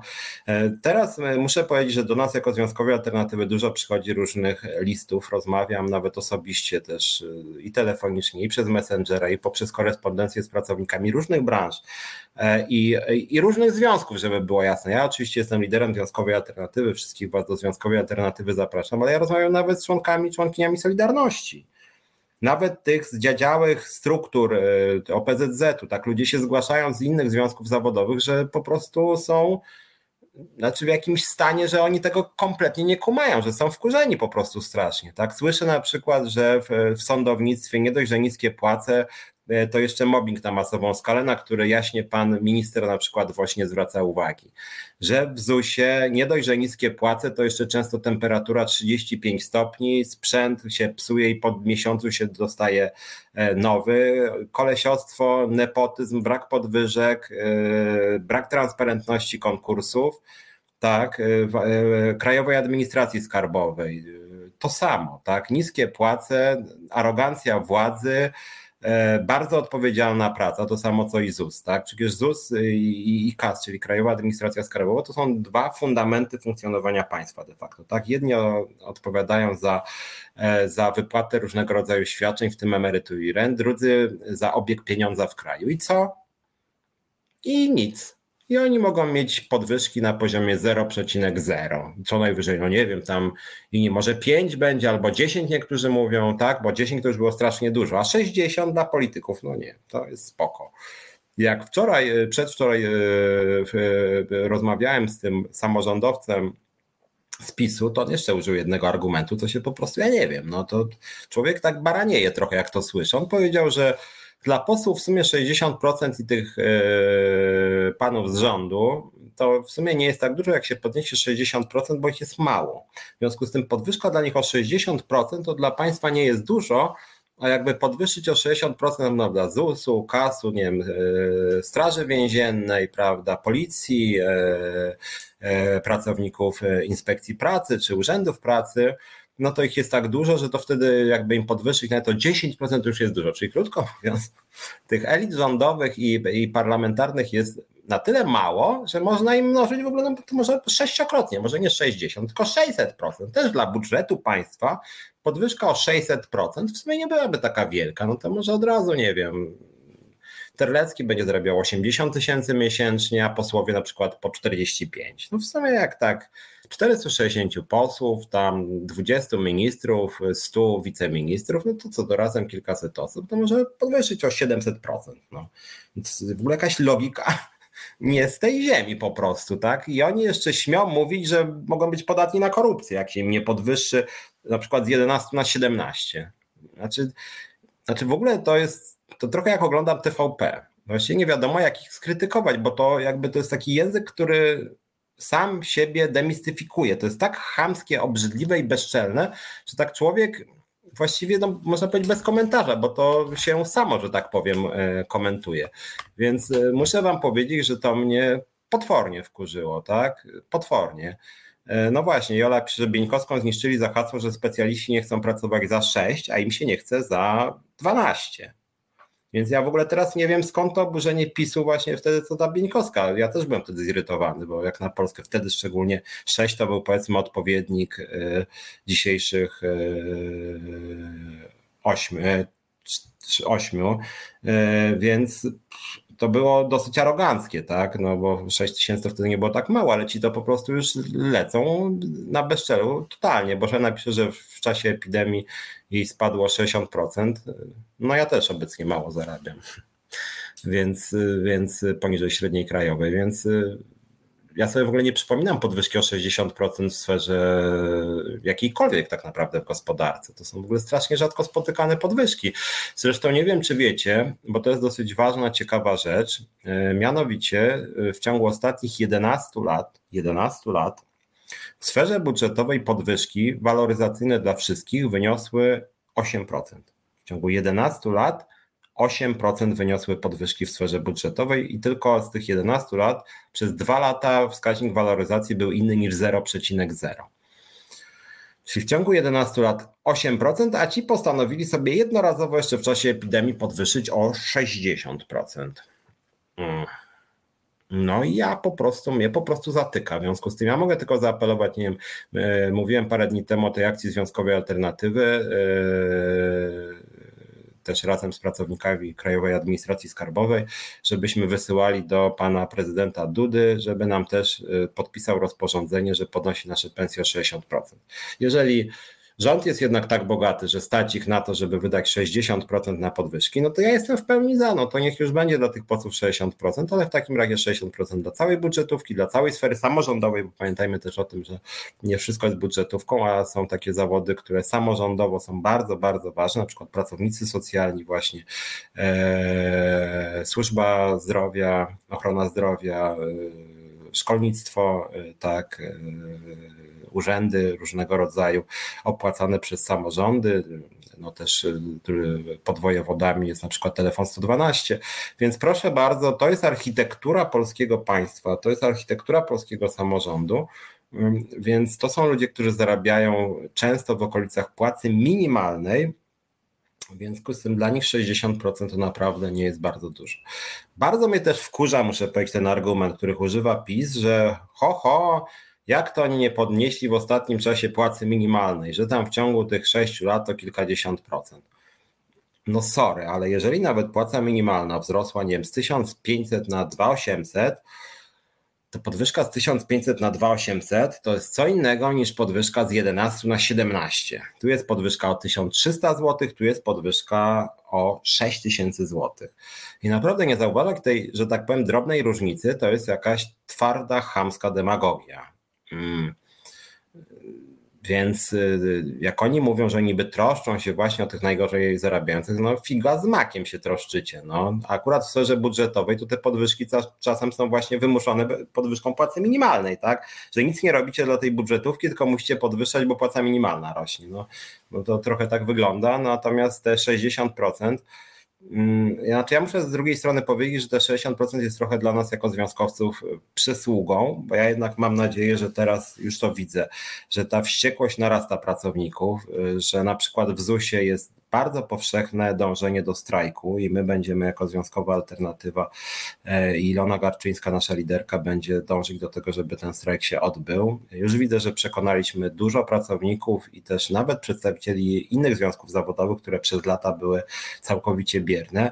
No po prostu coś zaczyna pękać, tak? Ta skala bezczelności jest już tak daleko posunięta, że no mam nadzieję, że przynajmniej część społeczeństwa jednak się zacznie zacznie trochę budzić. E, Andrzej Twardowski, recepta na wygrane wybory w Polsce, rozgrać wszystko i ostatni gaś światło, potem kryterium uliczne z baseballami w ręce. No mam nadzieję, że e, tak źle nie jest. E, Maria Mrozek byłoby ciekawie usłyszeć kiedyś w programie pana Piotra Rafała Wosia. Znaczy ja mam z Wosiem ten pro, problem, że on jest ostatnio głosem TVP Info trochę. Nie wiem, czy znacie Rafała Wosia, to jest taki chłopak, pan, pan pan, którego ja zresztą znam, jakoś wydał dwie zupełnie niezłe, czy trzy nawet już książki, dwie chyba, odnośnie szkodliwych skutków neoliberalizmu. I jak już je wydał, to później nagle w cudzysłowie odkrył, że największym krytykiem neoliberalizmu jest Jarosław Kaczyński, Tadeusz Rydzyk. Zapraszam Rafała Wosia do spółek Skarbu Państwa, zapraszam Rafała Wosia do instytucji publicznych. Tak antypracowniczej partii jak PiS, ja uważam, że nie było przez ostatnie co najmniej 20 lat. To, co oni wyprawiają na rynku pracy, to jest horror. Nie troszczą się o BHP, nie troszczą się o płace, e, nie troszczą się o nadgodziny, nie, są mobbingujący, wykorzystują służbę przeciwko pracownikom. Uważam, że Woś, kolokwialnie mówiąc, odleciał. I to, że on broni PiS dla mnie to jest y, szok, po prostu szok. Uważam, że Woś się skompromitował jako publicysta i stał się po prostu propagandzistą e, rządowym. Mm, tak na marginesie, nie wiem czy pamiętacie, mm, ostatni występ niejakiego Jakimowicza w Polsacie. Miałem wątpliwą przyjemność z nim e, być z Jakimowiczem w Polsacie, zaraz odniosę się do tej agrounii, e, z Jakimowiczem. On mnie wtedy jakoś strasznie zwyzywał, bo to jakiś potworny ham jest moim zdaniem. Mm, agresywny, jakiś prymitywny, potwornie, to znaczy też jest jakaś skala upadku TVP, e, że, że, że ktoś taki jest, ale zaraz czytam te wasze pytania, żeby nie uciec a i wracając, y, wracając y, do Wosia i do, i do Jakimowicza, bo nie chcę dygresja w dygresji, bo y, się sam pogubię.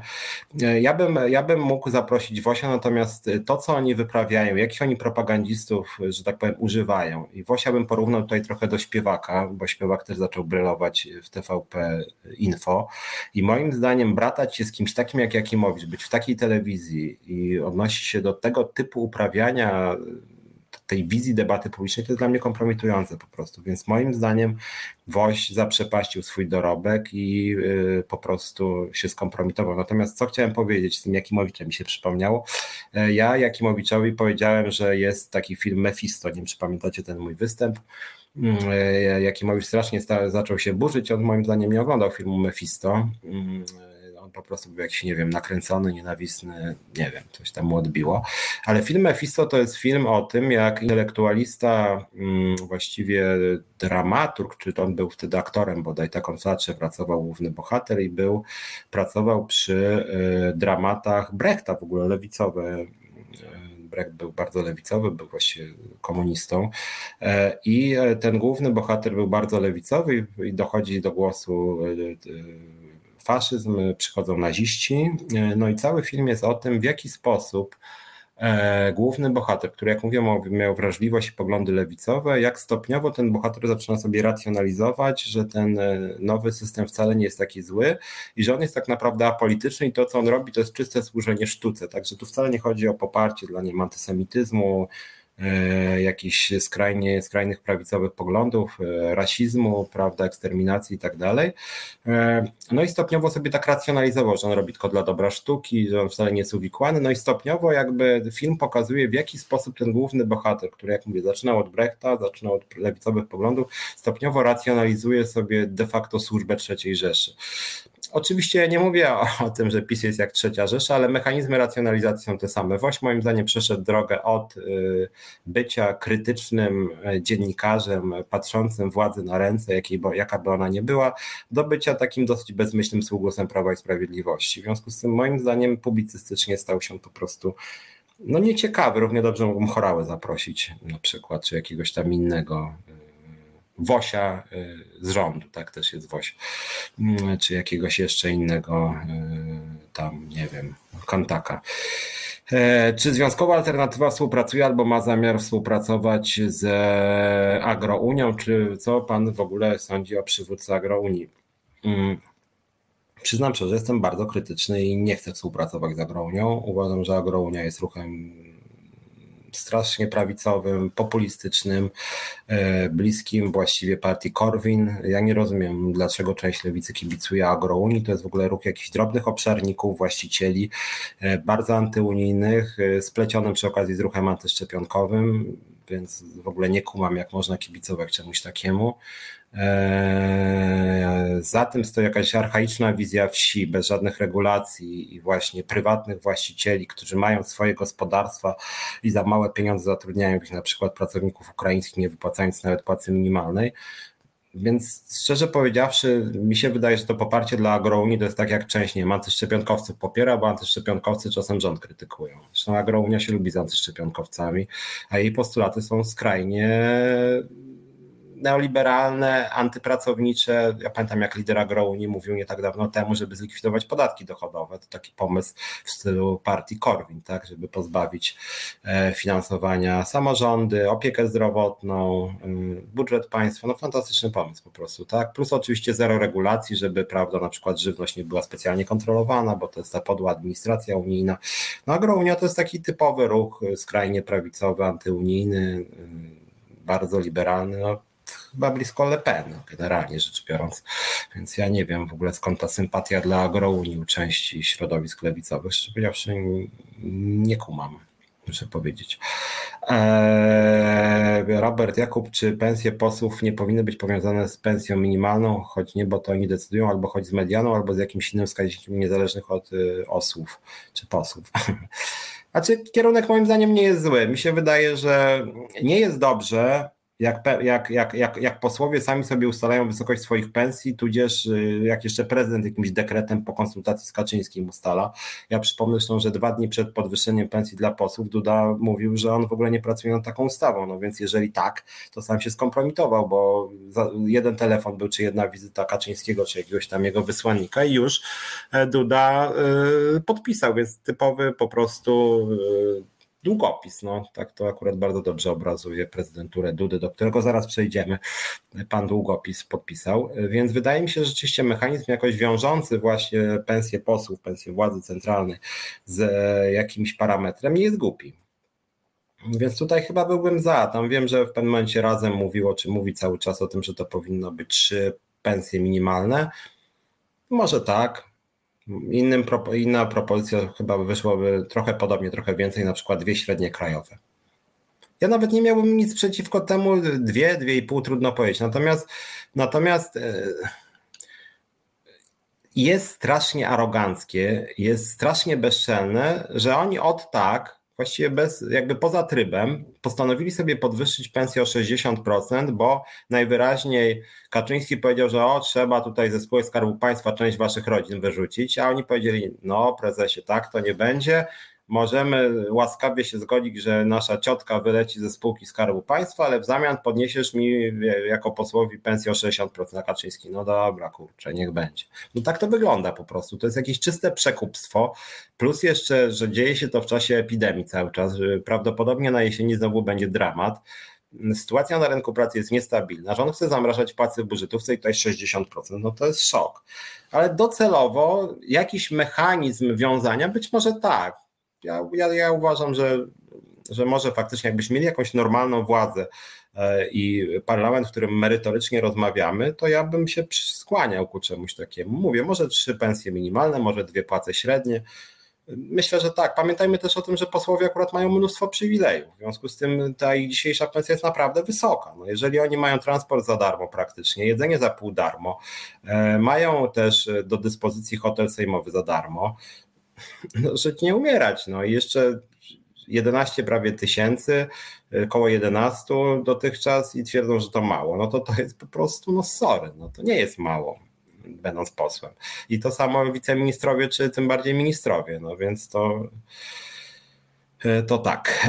Bożena Breczko Woś swoje powiedział i napisał, zanim PiS się rozkręcił na dobre no swoje, w sensie napisał ze dwie dobre książki, ale później tych tekstów pod tytułem Kaczyński, największy polityk w Polsce, Trump, Trumpa nawet Woś chwalił, no przepraszam, ale to już jest po prostu upadek skrajny.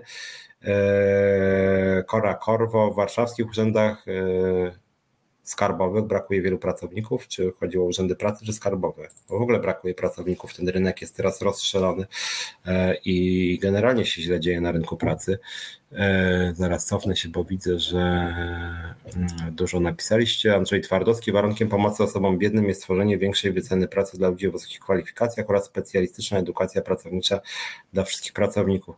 Znaczy, ja powiem tak, moim zdaniem, jak o tym już rozmawiamy, powinien być, powinien, rynek pracy powinien być wyznaczony przez układy zbiorowe, branżowe układy zbiorowe, żeby była przewidywalna ścieżka awansu w poszczególnych branżach, plus jednak państwo musi stymulować różne zawody. Na przykład w Polsce leży i kwicze opieka senioralna i to powinien być priorytet władzy, nie żadne 500 plus, nie żadna 13, 14 emerytura, opieka senioralna, pomoc, opieka, leki, e, wysokiej jakości ochrona zdrowotna. No to jest to, co mówiłem, że w czasie epidemii koronawirusa po prostu ludzie siedzieli sami, e, mając koronawirusa i nikt ich nie mógł nawet odwiedzić w tym polskim państwie. No przecież to jest po prostu państwo brak państwa, to jest jakieś państwo upadłe po prostu. No. I, i to są kluczowe, y, kluczowe rzeczy, więc y, o wysokich kwalifikacjach, owszem, no ale nie może być też tak, że mamy rynek pracy totalnie dwóch prędkości, że mamy informatyków, którzy będą zarabiać, nie wiem, 20 tysięcy, mamy wysokiej klasy urzędników, którzy będą zarabiać 10 tysięcy, a z drugiej strony mamy pracowników, nie wiem, hipermarketów, którzy mają płacę minimalną zarabiać. To nie jest dobry pomysł. Myślę, że stabilizacja rynku pracy przydałaby się w ogóle, natomiast z drugiej strony zgodziłbym się z tymi wysokimi kwalifikacjami, to duża część pracowników sfery budżetowej to są pracownicy o wysokich kwalifikacjach i ich płace to jest dramat. To jest dramat ja rzeczywiście jestem szczególnie zbulwersowany, więc raz jeszcze wymieniam na przykład pracownicy Zakładu Ubezpieczeń Społecznych, Krajowej Administracji Skarbowej, e, Policji, Służby Więziennej, Urzędów Pracy, Inspekcji Pracy, Głównego Urzędu Statystycznego. No to są jakby strategiczne instytucje, nie mówiąc o opiece zdrowotnej i wszelkich szczeblach opieki zdrowotnej, opieki senioralnej, opieki w ogóle, e, szkolnictwa, tak, e, pracowników socjalnych i w ogóle tych wszystkich usług socjalnych, e, strażaków, tak, no można bardzo, bardzo, bardzo długo wymieniać, transportu, tak, e, e, pracowników linii lotniczych, kolei, tak, można, to są setki tysięcy ludzi, z których duża część jest źle opłacana, ja moim zdaniem też trzeba by było zrobić jakąś taką jakościową rzeczywiście zmianę, bo tu nie chodzi tylko o płace. Płace są kluczowe, ale to nie, nie tylko to. No nawet kiedyś nie wiem, czy wam wspominałem, jak parę dobrych lat temu y, y, w M-Banku ukradziono mi 10 tysięcy. Już mniejsza to, co się wtedy stało. Udało mi się te pieniądze odzyskać, ale poszedłem do y, Wydziału e, Przestępczości Elektronicznej, to się chyba nazywał. Generalnie chodziło właśnie o różnego rodzaju kradzieże online, tak? I przychodzę na posterunek policji, jak mówię, wydział tam tych przestępczości tej elektronicznej i po prostu policjant ja już nie mówię, że nie miał klimatyzacji i że meble były bardzo stare, pokoik był bardzo mały i schody były zniszczone i nie było windy, ale on nie miał komputera nawet. No to jest instytucja państwowa, ona ma troszczyć się o nasze bezpieczeństwo. Jak ten pan miał mi pomóc odnośnie kradzieży online, jak on nie miał komputera nawet? No przecież to jest jakiś śmiech na sali i to nie jest wina tego policjanta, to jest wina polskiego państwa, że ono się w ogóle o to nie troszczy. Czy na przykład słyszałem ostatnio historię właśnie w ZUS-ie, często rozmawiamy, rozwijamy się bardzo dynamicznie w ZUS-ie jako związkowa alternatywa, że po prostu ludzie mają nie dość, że te komputery często są niezbyt świeże, to jeszcze jak się zepsuje, to czekają czasem miesiąc na nowy sprzęt. No co to w ogóle jest? Jak może pracownik ZUS-u czekać miesiąc na nowy sprzęt? No przecież to się w głowie nie mieści, prawda? Przecież w ogóle ZUS, KAS, czy poczta dalej, kolejna firma poczta, gdzie też fatalnie się dzieje, połowa pracowników na płacy minimalnej i warunki pracy po prostu często są fatalne, to powinny być mega nowoczesne miejsca, znaczy powinny grube miliardy być władowane w modernizację warunki pracy, że na przykład powinni mieć na przykład, nie wiem, wygodne krzesła nawet, żeby nie mieć kłopotów z kręgosłupem. Powinna być troska, żeby temperatura nie przekraczała 28 stopni. Jak trzeba, to powinna być jednak klimatyzacja w tych biurach. No. Yy, po, po, powinni jednak mieć kilka metrów, a nie jakieś cztery osoby w jakiejś klitce. No takie, taki elementarz w gruncie rzeczy, żeby to były w miarę godne warunki pracy, bo przecież to, co sprawia, że nasze życie jest satysfakcjonujące, że nasza praca jest satysfakcjonująca, no to są też jakieś takie godne warunki pracy. Szczególnie w dobie jeszcze epidemii koronawirusa BHP jest kluczowe i z tym BHP w Polsce jest słabiutko po prostu na wszelkich szczeblach. No mówię, to jest od policji przez pocztę, ZUS, KAS, właściwie każda instytucja. Jeszcze te zarobki po prostu 200, 2, 300. Jak ja widzę te paski, to, no to krew zalewa no po prostu, tak? To jest jakiś e, szok. E, Piotr Gielniowski, chciałbym zbierać śmieci w państwie Escobar przy płacy minimalnej 2500 euro. No, no fajnie by było to w Szwajcarii, tak mniej więcej chyba jest, tylko że no, ceny są trochę wyższe. Andrzej Twardowski, taki system ma Korea Południowa i obecnie ta potęga gospodarcza, gdzie ludzie mają dobre warunki e, do życia. Gitar, e, Jam Session popiera moje zdanie co do Agroni. E, Maria e, Mrozek, Mephisto, klasyka, prawda, wspaniały film. Ja nie oglądam telewizji, ale polemika z właśnie byłaby interesująca dla mnie.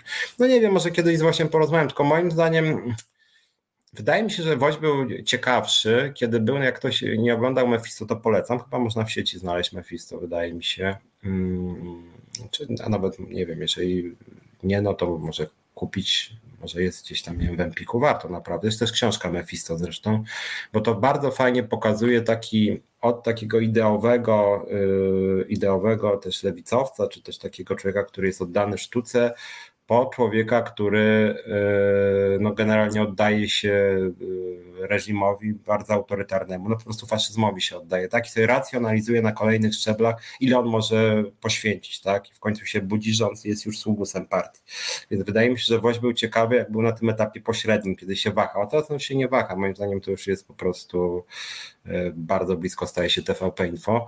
E, Piotr, że dzisiaj Kołodziejczak e, pokazał TVP palec. No tak, no ale no to jak antyszczepionkowiec pokaże TVP palec, to ja mam chwalić antyszczepionkowca, jak e, jakiś fundamentaliści kościoła obrażą się na PiS, że nie zaostrzył jeszcze bardziej ustawy aborcyjnej albo nie wprowadził obowiązkowej religii do szkół, to ja mam ich bronić. No, ja nie, nie, nie cenię specjalnie pana Kołodziejczaka. No, no po prostu nie. Zresztą właśnie mówił Darek Pióro też podkreśla, jest mu najbliżej do Konfederacji. Dokładnie tak, bo to jest właśnie wizja świata Konfederacji, czyli antyunijna, przeciwko jakimkolwiek regulacjom, przeciwko szczegółowym prawom, na przykład prawu pracy, e, właśnie za drobną polską własnością. Polskie, bo tak zwane dobre, bo polskie, tak?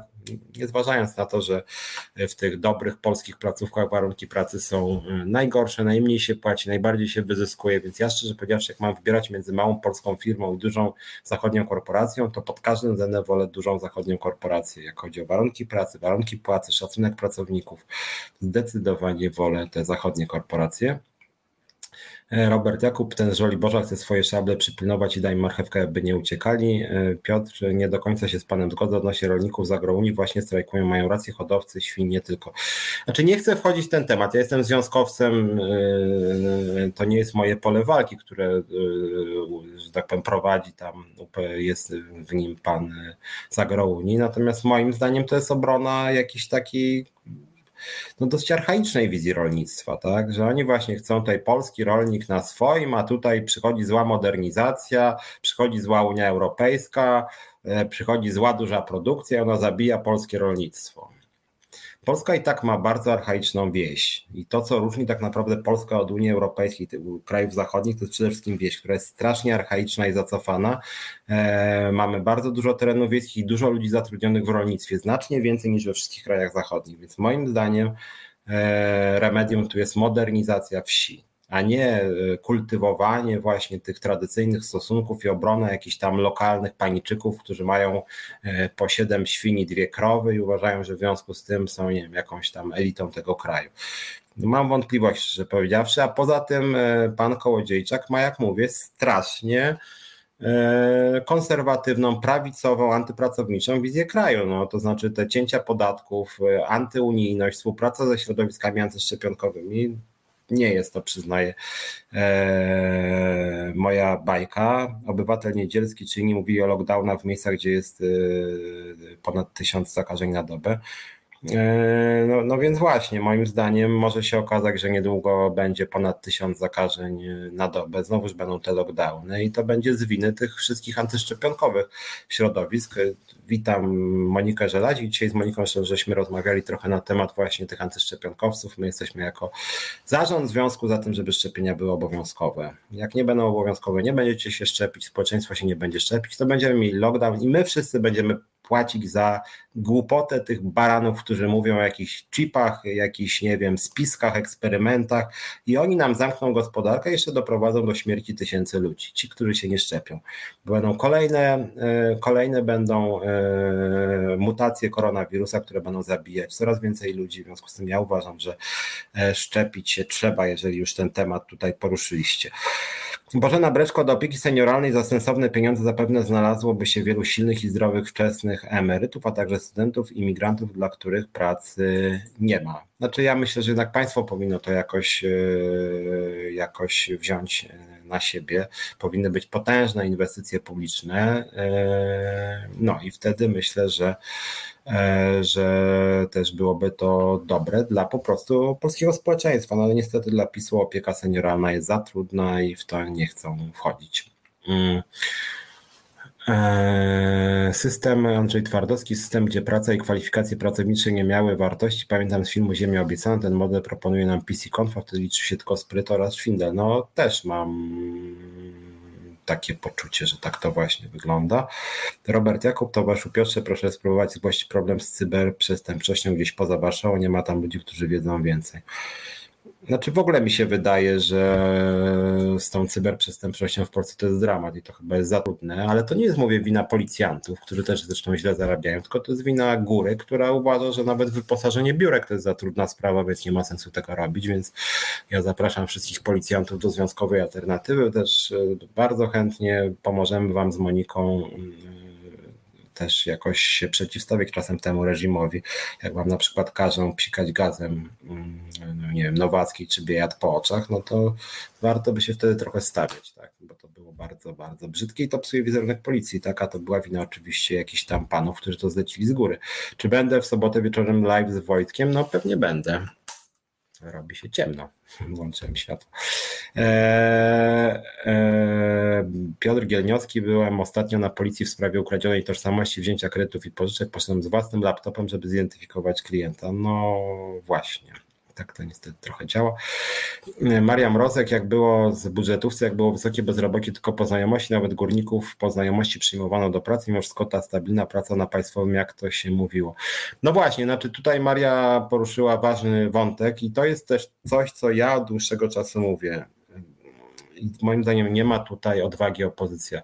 Polska niestety stoi układami, układami szczególnie w tych małych miejscowościach i również opozycja boi się w te układy uderzyć, tak? I dlatego tutaj na przykład warto byłoby e, transparentne konkursy.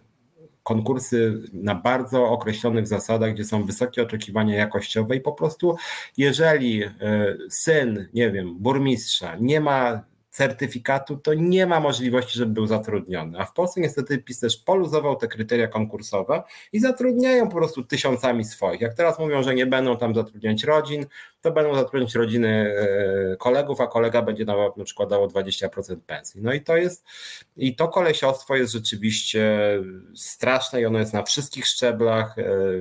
Nawet ostatnio rozmawiałem, byłem na spotkaniu związkowym w Piotrkowie Trybunalskim, wcale nie jest to mała miejscowość, a też ciągle prawda, że tutaj córka czy syn jakiegoś przedstawiciela władzy lokalnej, tam u góry babcia zna wujka, wujek zna, zna córka, córka zna syna, syn zna koleżankę i tak to się po prostu y, prezes do dyrektora, dyrektor do burmistrza, burmistrz zna kogoś w rządzie. No i no niestety i to jest szokujące po prostu.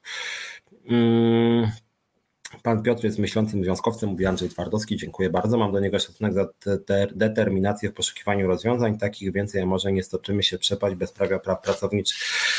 No cóż, walczymy. Ja od razu tutaj mówię, zapraszam Was bardzo serdecznie. Wstępujcie do Związkowej Alternatywy. Na jesieni planujemy bardzo, bardzo ostre protesty. Będziemy dążyć do strajków w różnych instytucjach tego kraju, począwszy od ZUS-u, ale nie tylko oczywiście. Będziemy docelowo starali się po prostu to państwo zmienić i ten rządzący układ przegonić. Jak mam na myśli układ, to mówię o władzy, ale mówię o pracodawcach, mówię o y, tych dużych molochach związkowych jak Solidarność i OPZZ, Mówię często o jakichś zblatowanych z politykami, jakichś prezesach spółek Skarbu Państwa, jakichś lokalnych aparatczykach, mówię o Kościele katolickim. No ten układ jest potężny, ale zapewniam Was, Polska jest krajem, w którym w ogóle mało ludzi się mobilizuje i jeżeli by się zmobilizowało nawet 5% społeczeństwa. 5% społeczeństwa to naprawdę te układy można byłoby e, wyrzucić do śmietnika w dużej mierze, przynajmniej je osłabić. Mm, e, Darek Pióro, czy nie uważasz, Piotrze, że wszyscy politycy demokratyczni powinni bojkotować Konfederację i nie rozmawiać z nimi, odmawiać publicznych wystąpień razem z nimi? Moim zdaniem bojkotować warto i Konfederację i PiS. E, tyle tylko i dlatego jakiś czas temu tutaj w programie mówiłem dosyć ostro, że wkurza mnie to strasznie, że część polityków, e, czy to z Lewicy, czy z Hołowni, czy z PO, czasem na wizji się kłócą z tym pisem, a później jeszcze słychać, jak wychodzą ze studia i się tam mówią, a no to idziemy teraz pogadać, nie wiem, do knajpy czy coś, zdarzają się takie sytuacje. Ja tego nie rozumiem. Uważam, że należy przede wszystkim na serio traktować y, to, że Konfederacja i PiS, nie będę cytował tego niekulturalnego sformułowania z demonstracji, że PiS i Konfederacja y, psują polskie państwo, robią bardzo dużo realnej krzywdy ludziom, że to nie jest żaden żart, że na demonstracjach oni psikali gazem po oczach, to nie jest żaden żart, że oni prześladują ludzi, prześladują niewygodnych związkowców, prześladują niewygodne organizacje pozarządowe, zastraszają, y, grożą procesami, że rozkradają majątek publiczny i po prostu nie należy się z nimi bratać. Natomiast co innego jest zupełnie, no nie wiem, iść z nimi do telewizji, ponieważ oni mają i tak duży zasięg. To są partie, e, partie parlamentarne, więc trzeba po prostu iść i ich J bardzo ostro w nich walić, że tak powiem. Pokazywać im, że chcemy ich po prostu przepędzić i uważam, że to jest e, bardzo dobra strategia. Piotr Gieleniowski pisze, zamiast kwalifikacji liczą się układy. No to jest niby banał, ale to jest taki bardzo w sumie ważny banał, e, z którym to banałem należy, że tak powiem, się zmierzyć e, i jakoś, jakoś tą sytuację zmienić, czyli mówię, transparentne konkursy, wysokie oczekiwania jakościowe, konkursy na każdym szczeblu, najlepiej bardzo często jawne, albo ta procedura double blind, czyli, czyli ci, którzy biorą udział w konkursie, nie są znani z nazwiska grupie, która ocenia. Grupa, która ocenia, nie jest znana tym, którzy startują, czyli generalnie na przykład oceniamy we wnioskach numery, a nie nazwiska. Tak? A jeżeli już są nazwiska w konkursie, no to na przykład bardzo ostre, jasne kryteria jakościowe y, i również możliwość y, obejrzenia, jak wyglądało przesłuchanie kandydatów. No dużo jest tego typu mechanizmów. Wydaje mi się, że to jest nawet lepsze niż jakieś mechanizmy antynepotystyczne, no bo PiS sobie obejdzie. No PiS mówi, no, no, że nie można w spółkach Skarbu Państwa zatrudniać y, swoich ludzi. No ale PiS już widać, jak się dobiera do kapitału prywatnego. E, i, i mogą równie dobrze przejąć e, poprzez jakieś e, szantaże, jakieś tam, mm, jakieś tam naciski firmy prywatne i tam wrzucać do tych firm prywatnych zaprzyjaźnionych swoich, swojej rodziny, przyjaciół i tak dalej. To się już zresztą dzieje. Jak chodzi zresztą o media, no nie wiem, Polsat bardzo skręcił w prawo i jest to instytucja prywatna i co? A też stał się znacznie bardziej niestety pisowski. Miałem parę słów powiedzieć o Andrzeju Dudzie, nie mam już tak bardzo dużo czasu, 15 minut. Generalnie problem z panem Andrzejem jest taki, że jest to. No jest to generalnie strasznie mierny prezydent. Mm. A z drugiej strony, niestety jest osobą w państwie ważnym. Mm. I tu jest kłopot, że dobrze byłoby go omijać, bo jak na niego patrzę, to trochę tak człowiekowi wszystko opada, tak, no, człowiek mi Jezus Maria, co to jest w ogóle za typ, no, taki prezydent bez charyzmy, bez wiedzy, bez wizji, no taki długopis y, podporządkowany Jarosławowi Kaczyńskiemu. Myślałem, żeby zrobić ten dzisiejszy program, przynajmniej część programu pod hasłem czy Andrzej Duda zasługuje na podwyżkę z 20 do 27 tysięcy złotych, bo nie wiem czy wiecie, PiS chce właśnie o tyle podwyższyć panu prezydentowi uposażenie, no tylko, że jak sobie tak pomyślimy, że pan Andrzej Duda zarabia już teraz 20 tysięcy, no to tak trochę człowiekowi się głupio robi, tak, że taki człowiek jak pan Andrzej e, Duda zarabia 20 tysięcy i chcą jeszcze do 27. Ja już, jest prezydent, wybrali go, nie lekceważy demokracji, tak, tylko że on jest tak leniwy, tak nijaki, tak mało mądry, no, że to jest jakoś szokujące i się jeszcze nie uczy, wbrew temu, co on mówił, że on się całe życie uczy, on się właśnie nie uczy. E, I to jest po prostu tak trochę zatyka, tylko odpowiem, Maria Mrozek pyta, który kraj europejski polecić do emigracji dla zwykłego pracownika. E, znaczy to jest wbrew pozorom trudne pytanie, bo w większości krajów Unii żyje się dużo lepiej niż w Polsce, ale to nie jest takie proste sobie wyemigrować i fajnie żyć, bo jednak y, trudno się zintegrować w tym innym kraju. E, migranci jednak mają o wiele gorsze warunki pracy, nawet my jako związkowa alternatywa zajmujemy się polskimi opiekunkami w Niemczech. To jest kraj oczywiście pod każdym względem lepszy do życia.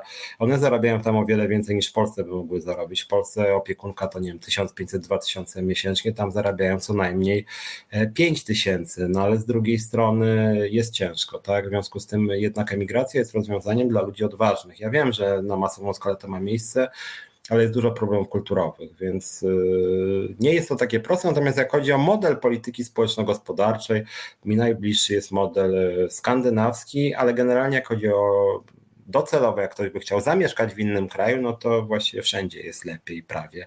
Jak chodzi o Europę Zachodnią, mi najbliższy jest model krajów skandynawskich, ale Belgia, Holandia, Luksemburg to też są kraje o bardzo wysokiej jakości usług publicznej. Również Wielka Brytania, ta, która wystąpiła z Unii, tam też y, Polakom się żyło dużo, dużo lepiej, ale modelowo przynajmniej no to są kraje y, skandynawskie. Robert Jakub pisze o 20 tysiącach za pompowanie kraba, no więc właśnie. Andrzej Twardowski, jako kradą drobne firmy, to stworzą fikcyjne etaty dla kolesi, gdzie popłyną ciężko zarobione pieniądze.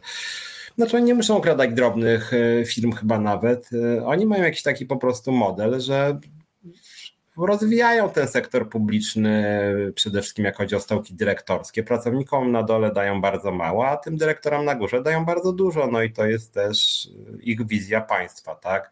Nieudolni rządzący, którzy partaczą wszystko, co się da, wkraczają do wszelkich możliwych instytucji. E, później ludzie, też społeczeństwo narzeka, a jaka zła jest ta poczta, a jaki zły jest ten ZUS, a jak fatalnie ten urząd pracy pracuje. E, można by sobie zadać pytanie, ale zaraz, zaraz, kto zajmuje się finansowaniem tych urzędów? Władza centralna. Kto jest we władzach tych e, instytucji? Ludzie wyznaczeni przez władzę centralną. Więc jeżeli, drodzy moi, narzekacie na ZUS, KAS, e, na opiekę zdrowotną, na szkolnictwo, to pamiętajcie o tym, że e, decyzję w tej sprawie podejmuje na przykład, jak chodzi o szkolnictwo, taki pan Czarnek a nie nauczyciele. Nauczyciele są na dole i są niedofinansowani i zarabiają e, relatywnie mało, czy bardzo mało, szczególnie w porównaniu z posłami czy ministrami, którzy, jak mówiłem, o 60% postanowili podnieść. No i tak to w Polsce funkcjonuje. Pytania są już dwa bodaj, co z pensją dla pani niemowy zwanej żoną prezydenta. Z tego co ja wiem, na razie nie ma dla niej jednak pensji. Miała być 18 tysięcy, ale póki co, z tego co wiem, w tym rozporządzeniu nowym, ani w tym rozporządzeniu pana Dudy, prezydenta, ani w tym rozporządzeniu pisowskim, czyli nie rozporządzeniu o ustawie, nie ma mowy o pensji dla prezydentowej. Tak na marginesie, moim zdaniem, mm, no to już byłby, znaczy to już byłby. No już te 60% to jest skandal po prostu, ale 18 tysięcy dla pani, która jest żoną męża, i ma za to dostawać 18 tysięcy, że jest żoną pana prezydenta, no to, to już jest po prostu na bezczelu totalnie. Więc tutaj to no może stwierdzić, że tak będą stopniowo tą bezczelność się skalować. Tak, damy swoim podwyżkę o 6-7 tysięcy, a jak już opadnie oburzenie, to wtedy damy pani prezydentowi 18 tysięcy. Zresztą to może od razu, no nie wiem, to może też na przykład żonom i mężom ministrów też dać na przykład po 12, tak, może będzie kolejna ustawa, że na przykład y, y, partnerzy i dzieci, będzie ustawa antykorupcyjna, będą rozdawać pieniądze, właśnie, zamiast zatrudnienia w spółkach Skarbu Państwa, żona, mąż, ojciec, matka, córka, syn, y, pre, premiera i ministrów będzie dostawać po 10 tysięcy. To by do PiSu w sumie pasowało, ustawa antykorupcyjna. Każdy po 10 tysięcy dostaje z racji tego, że jest w rodzinie pana ministra.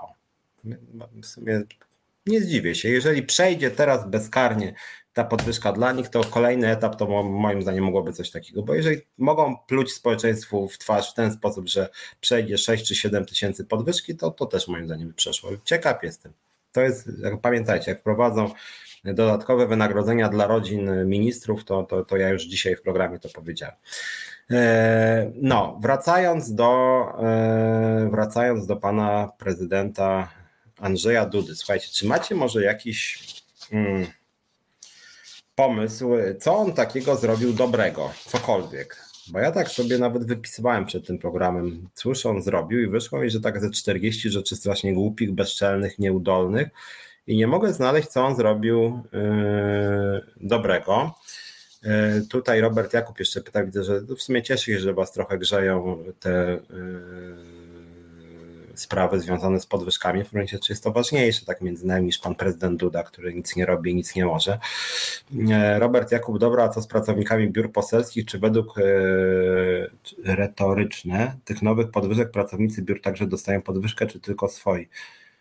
Nie, to nie jest tak. E, jak chodzi o pracowników biur poselskich, to jest e, oddzielna opłata z tych, e, na te biura i to jest z tego co pamiętam na posła była rzędu 12 tysięcy i to już poseł decydował, czy posłanka, jak te pieniądze będą rozdysponowane. Tak na marginesie nie będę wymieniał nazwisk. Przyglądałem się, jakich asystentów mają niektórzy posłowie i posłanki.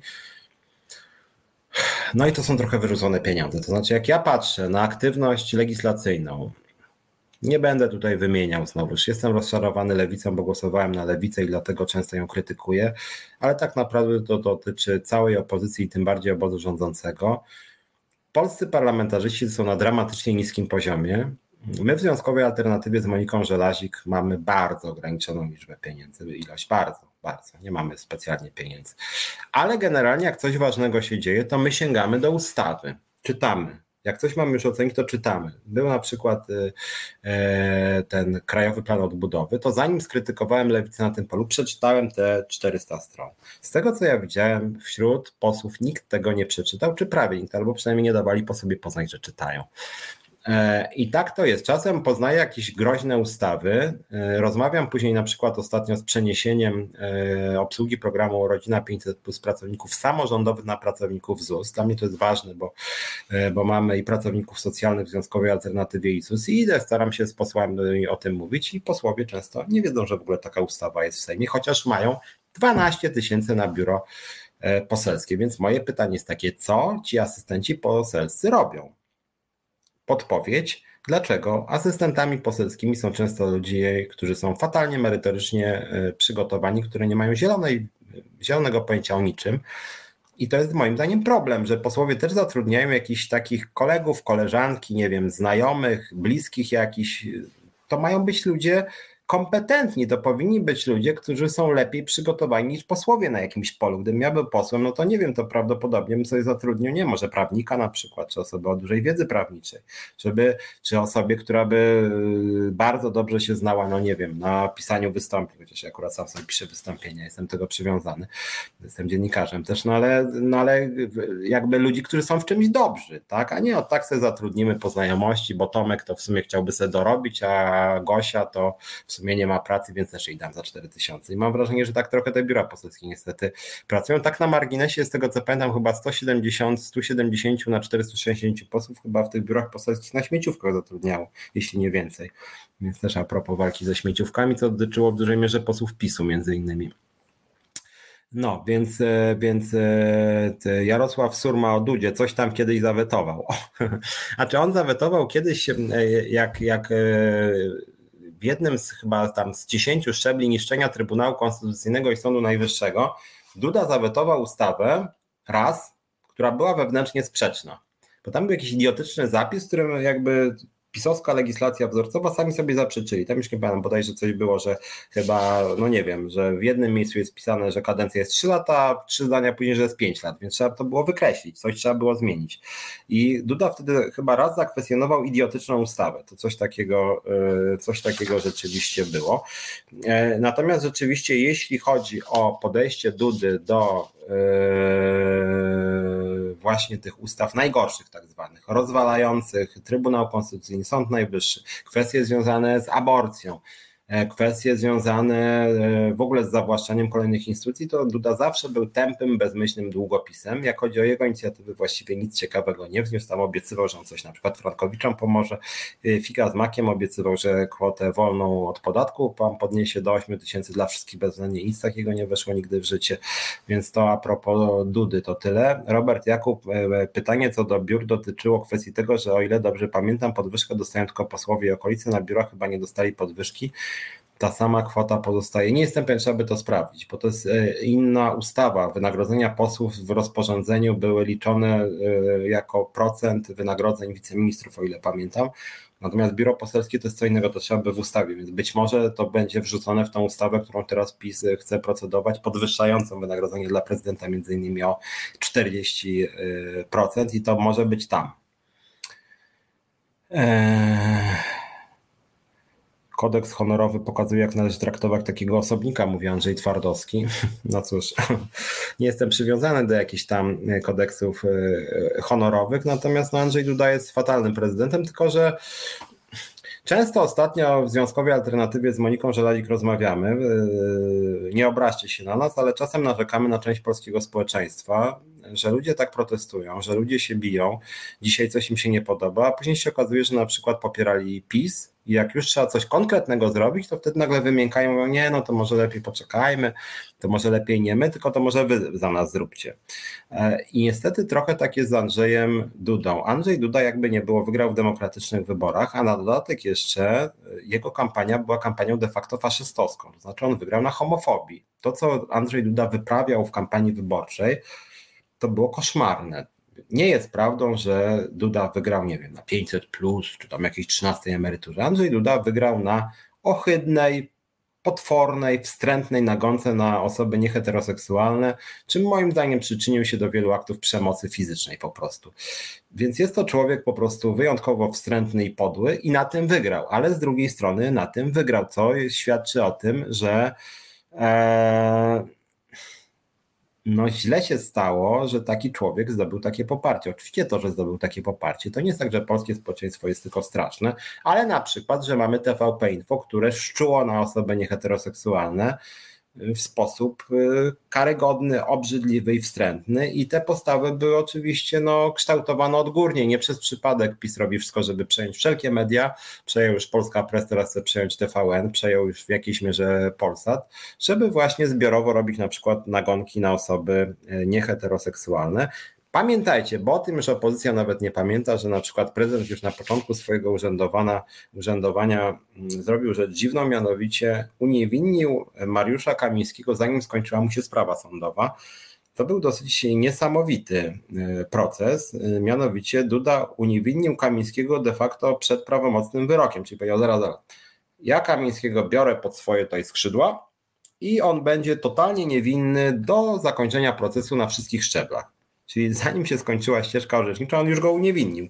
Więc to w ogóle dał sobie prawo do nie tyle uniewinnienia, tylko do jakiegoś, jakiejś gwarancji niewinności. Więc to był taki pierwszy ruch. Pamiętacie, kim jest pan Mariusz Kamiński? Moim zdaniem to jest dosyć straszny człowiek, podobnie jak i Ziobro. I właśnie to było pierwsze, to było takie właściwie wbrew prawu, takie kolesiostwo w wersji mix, tak? Uniewinniamy pana Kamińskiego jeszcze za co? Za to, że Kamiński de facto pewnym momencie właściwie wymuszał korupcję na posłance Sawickiej. No to tam wtedy chodziło, że polska władza została zaangażowana, żeby, żeby wymusić de facto korupcję u polityczki związanej z opozycją. No to jest właśnie działanie pisowskiego państwa, tak, które zresztą samo obecnie na masową skalę wyciąga pieniądze i e, działa w, w ten sposób, że na przykład na samych respiratorach tam chyba straciło ponad 200 milionów złotych.